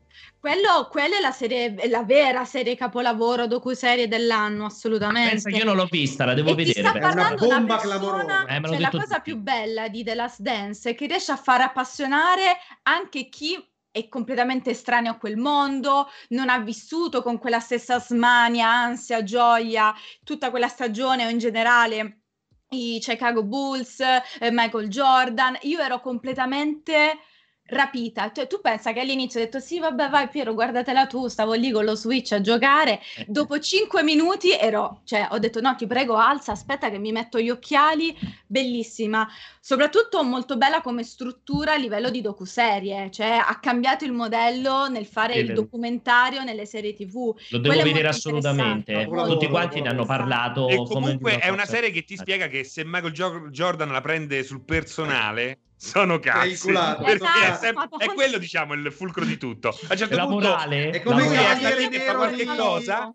come il cavaliere nero qualche... di esatto come il cavaliere nero dei proietti. Come il cavaliere nero dei proietti. il cavaliere nero gli deve stare sul cazzo. deve cagare cazzo. it's personal e parte.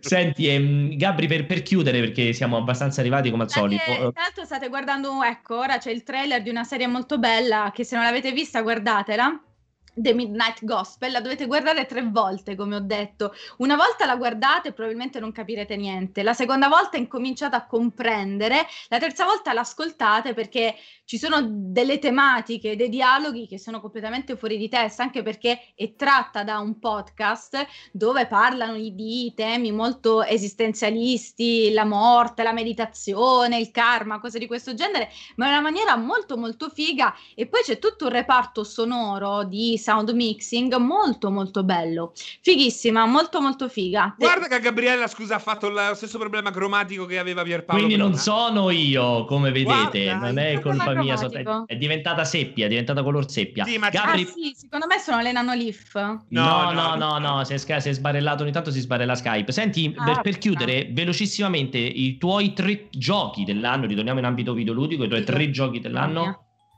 Eh, questa è una domanda infamissima. Perché non me l'hai chiesto prima? Ma te l'ho detto, oh. te l'ho detto, vabbè, allora non ne parliamo. No, vabbè, no, allora basta. Allora gli chiedo, guarda, faccio così, gli chiedo ad Alessio No, vabbè, ad Alessio, voi chiediamela ad Alessio. The Last of Us te lo dico no, con estrema gioia. Con estrema gioia ti dico The Last of Us 2 perché è il gioco insomma che mi ha più emozionato quest'anno e mi ha, mi ha rapita completamente. Ci devo pensare sugli altri Cyberpunk? Hai, hai, un, hai, un, primo feedback su Cyberpunk? Ma sì, un primo feedback ce l'ho. Io non, non, non, non ho avuto alcun problema con il mio computer. A me dispiace tutta questa storia, ma obiettivamente c'è la parte del torto, c'è la CD Projekt Red. L'ho visto come gira Cyberpunk, come gira Cyberpunk su PlayStation 4 liscia, l'ho visto da, da Giuseppe Grossi che ha fatto, no, ha voluto sperimentare questa cosa, tutt'altro mondo, cioè gioca, sperimentare questa cioè, gioca Cyberpunk 1997, nemmeno Cyberpunk 2007, è una roba devastante, l'ha visto pure Vincenzo, però non posso dirti che è mio, uno dei giochi che più mi ha colpito quest'anno. Okay proprio perché alla fine cioè, ci ho giocato abba- non così tanto. certo, ecco. non sei entrata come ancora nel loop. No, come feedback iniziale ti posso dire che comunque mi sta piacendo, mi sta molto, molto piacendo. Non ho avuto grandi problemi, qualche micro bug, ma nulla di eclatante. Nulla di eclatante no, Alessio, allora chiedo a te i tuoi tre giochi di quest'anno? Li ho anche anticipati, quindi non faccio altro che allora. ribadire The Last of Us 2, che per me c'è un prima e un dopo The Last of Us 2, ah, dal punto di vista narrativo e tecnico. Anche non se non dovrebbe esistere, come giustamente hai spiegato esistere. lungo una bellissima puntata del cortocircuito. E ovviamente io ci metto Cyberpunk, pur non avendo giocato, perché nella sua espressione massima è un gioco estremamente ambizioso che ha toccato, ha, soddisfatto le proprie ambizioni e quelli di, cui, di, di quelli che, che, lo volevano. Cioè, chiunque è appassionato di RPG e dell'universo di Cyberpunk, lì dentro, se lo gioca su PC al massimo della potenza, è un'orgia, è un orgasmo continuo. E poi invece ci aggiungo eh, Fall Guys e um, come si chiama Among Us, e Among Us, Among Us, Among Us insieme in bundle perché li ho in provati entrambi è come quando sei con gli amici, pisciare sì. dentro a chi piscia più lungo, ti diverti e ci si diverte un sacco. Ma Quindi che giochi facevi a chi piscia più lungo? Ma cioè, ma intendi dire a chi piscia più lontano o chi lontano. piscia per più tempo? Chi piscia più lontano, mi sono ah. sbagliato.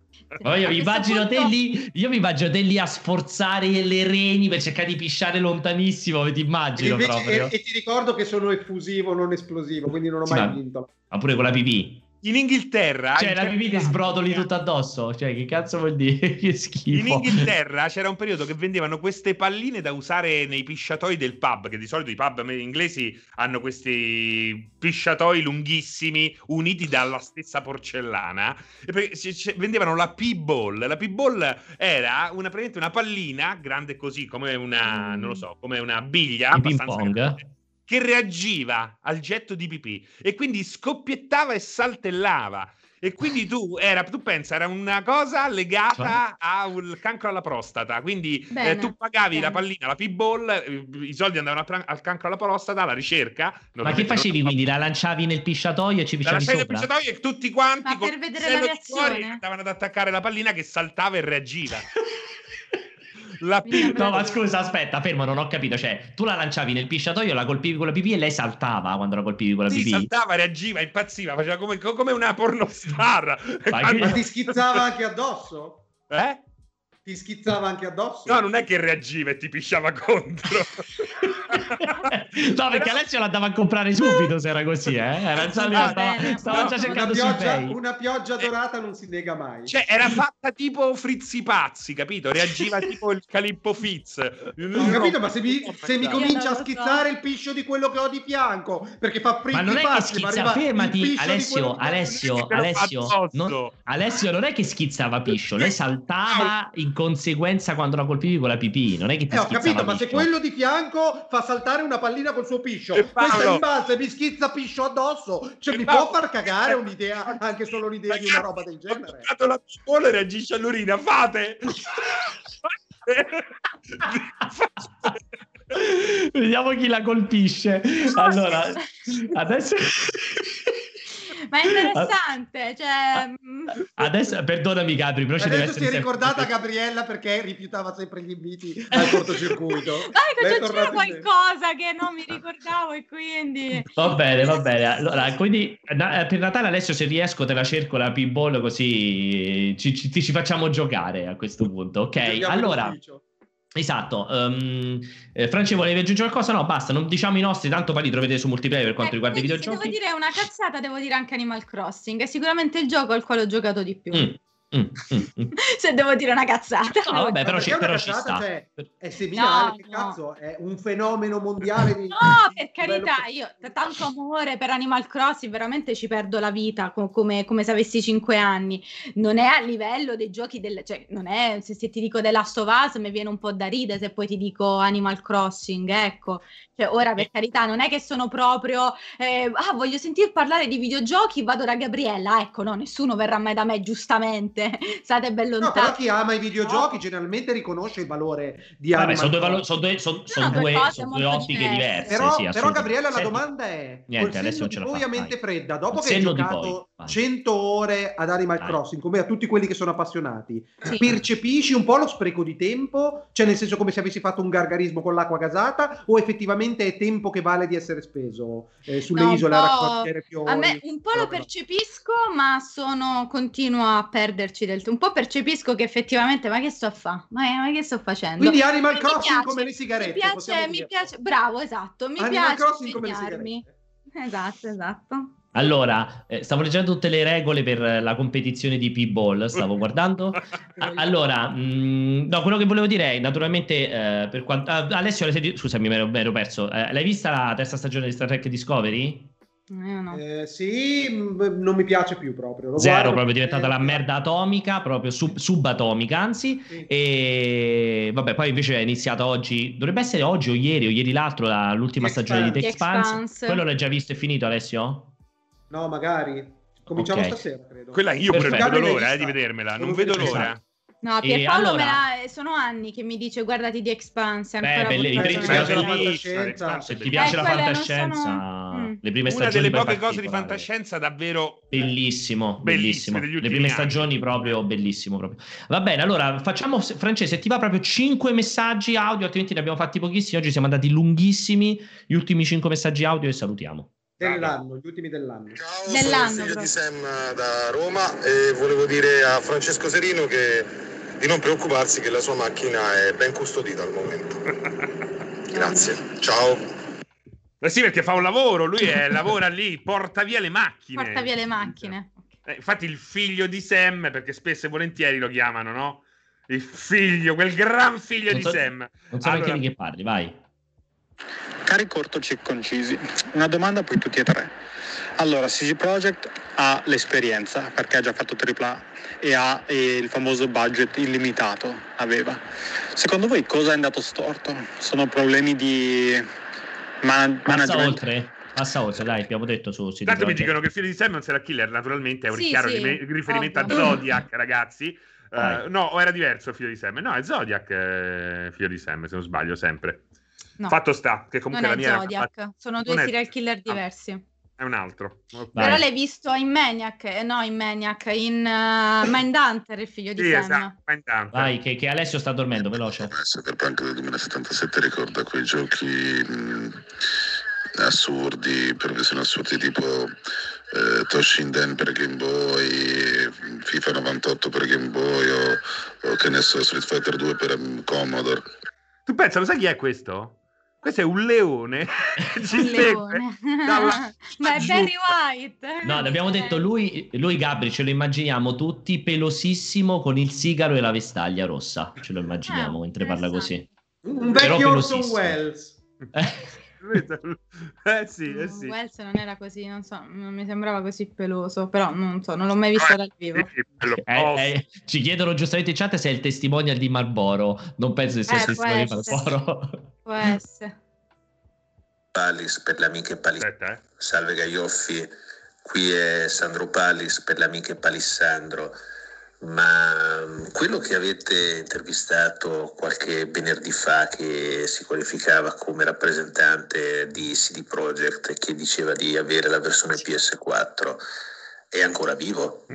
Ah, non è che si allora, qualificava. Dichiara, ha detto è che si qualificava, eh, lo è. Voleva Scusa, intervenire, sembra... ma ha detto posso, che aveva la febbre. Aveva sì, la febbre. Allora, quello che abbiamo intervistato era il community manager, nonché eh, Pier Italiano di Cyberpunk. Non è uno che passava di qua, si è qualificato come tale. Eh, Alessandro, sì, ritornerà assolutamente nel cortocircuito. Chiaramente in questa situazione non è potuto venire eh, perché aveva ovviamente tutta una serie di, di, diktat, no, tutta ovviamente una serie di diktat anche societari, chiaramente, però sì, sicuramente con Alessandro ne ritorneremo assolutamente a parlare di, di Lo dite, mi pare, lo dite, mi pare. Dai, dai, l'ultima, Fra, dai.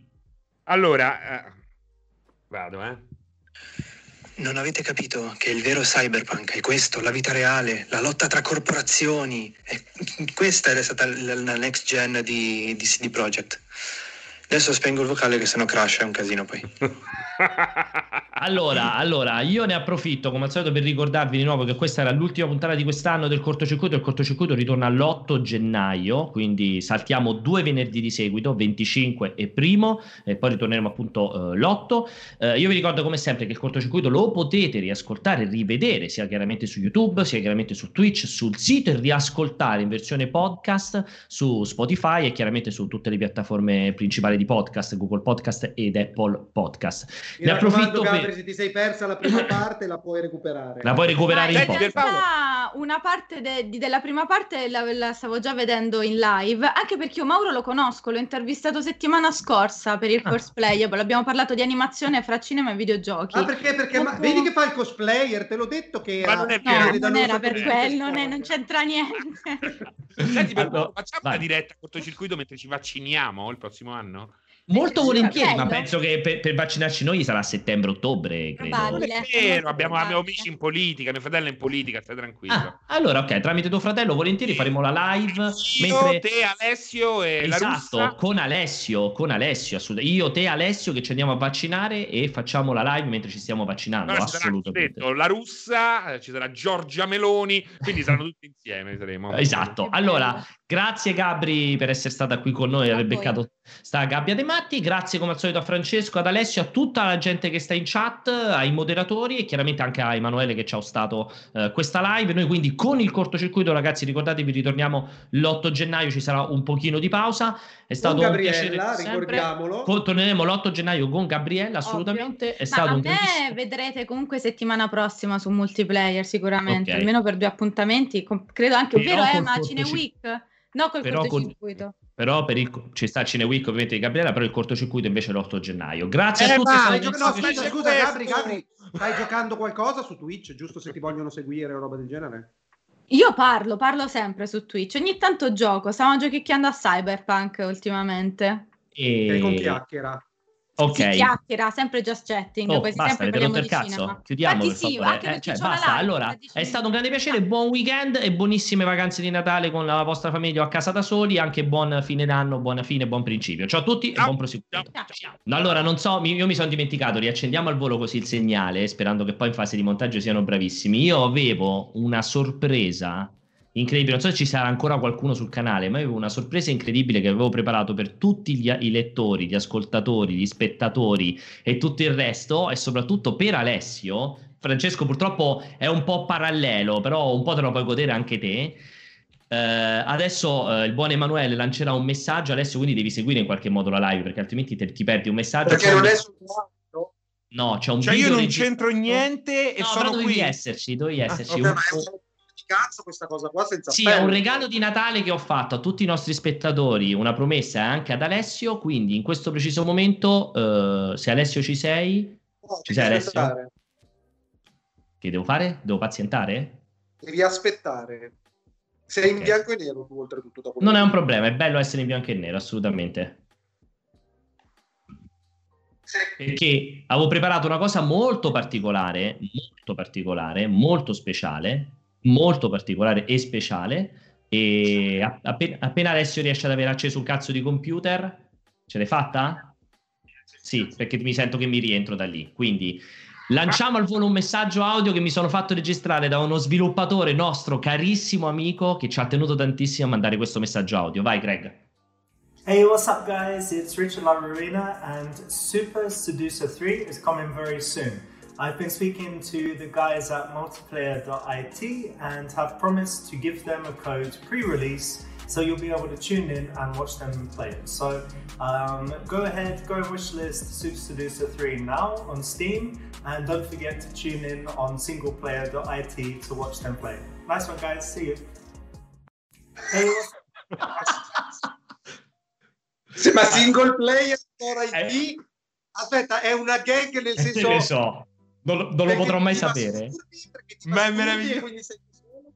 Non lo potrò mai sapere, non lo potrò mai sapere, però l'ennesima conferma è che io ed Alessio torneremo con Super Seducer 3 e Richard ci teneva a tutti i costi a mandarci questo messaggio. Ma è meravigliosa messaggio video, qui. ci teneva tantissimo, voleva salutarci e quindi basta, volevo finire in questo ma, modo. Ma però qui. scusami, glielo hai chiesto tu sicuramente? No, ma mi ha chiamato ieri sera, mi ha chiamato, mi fa oh Pierpa, no, posso mandare un messaggio. Ciao, ciao, ciao. Ciao, ciao a tutti ragazzi. Devo dire una sorpresa ne valsa la pena anche se mi sono pisciato sotto. Ciao. ciao.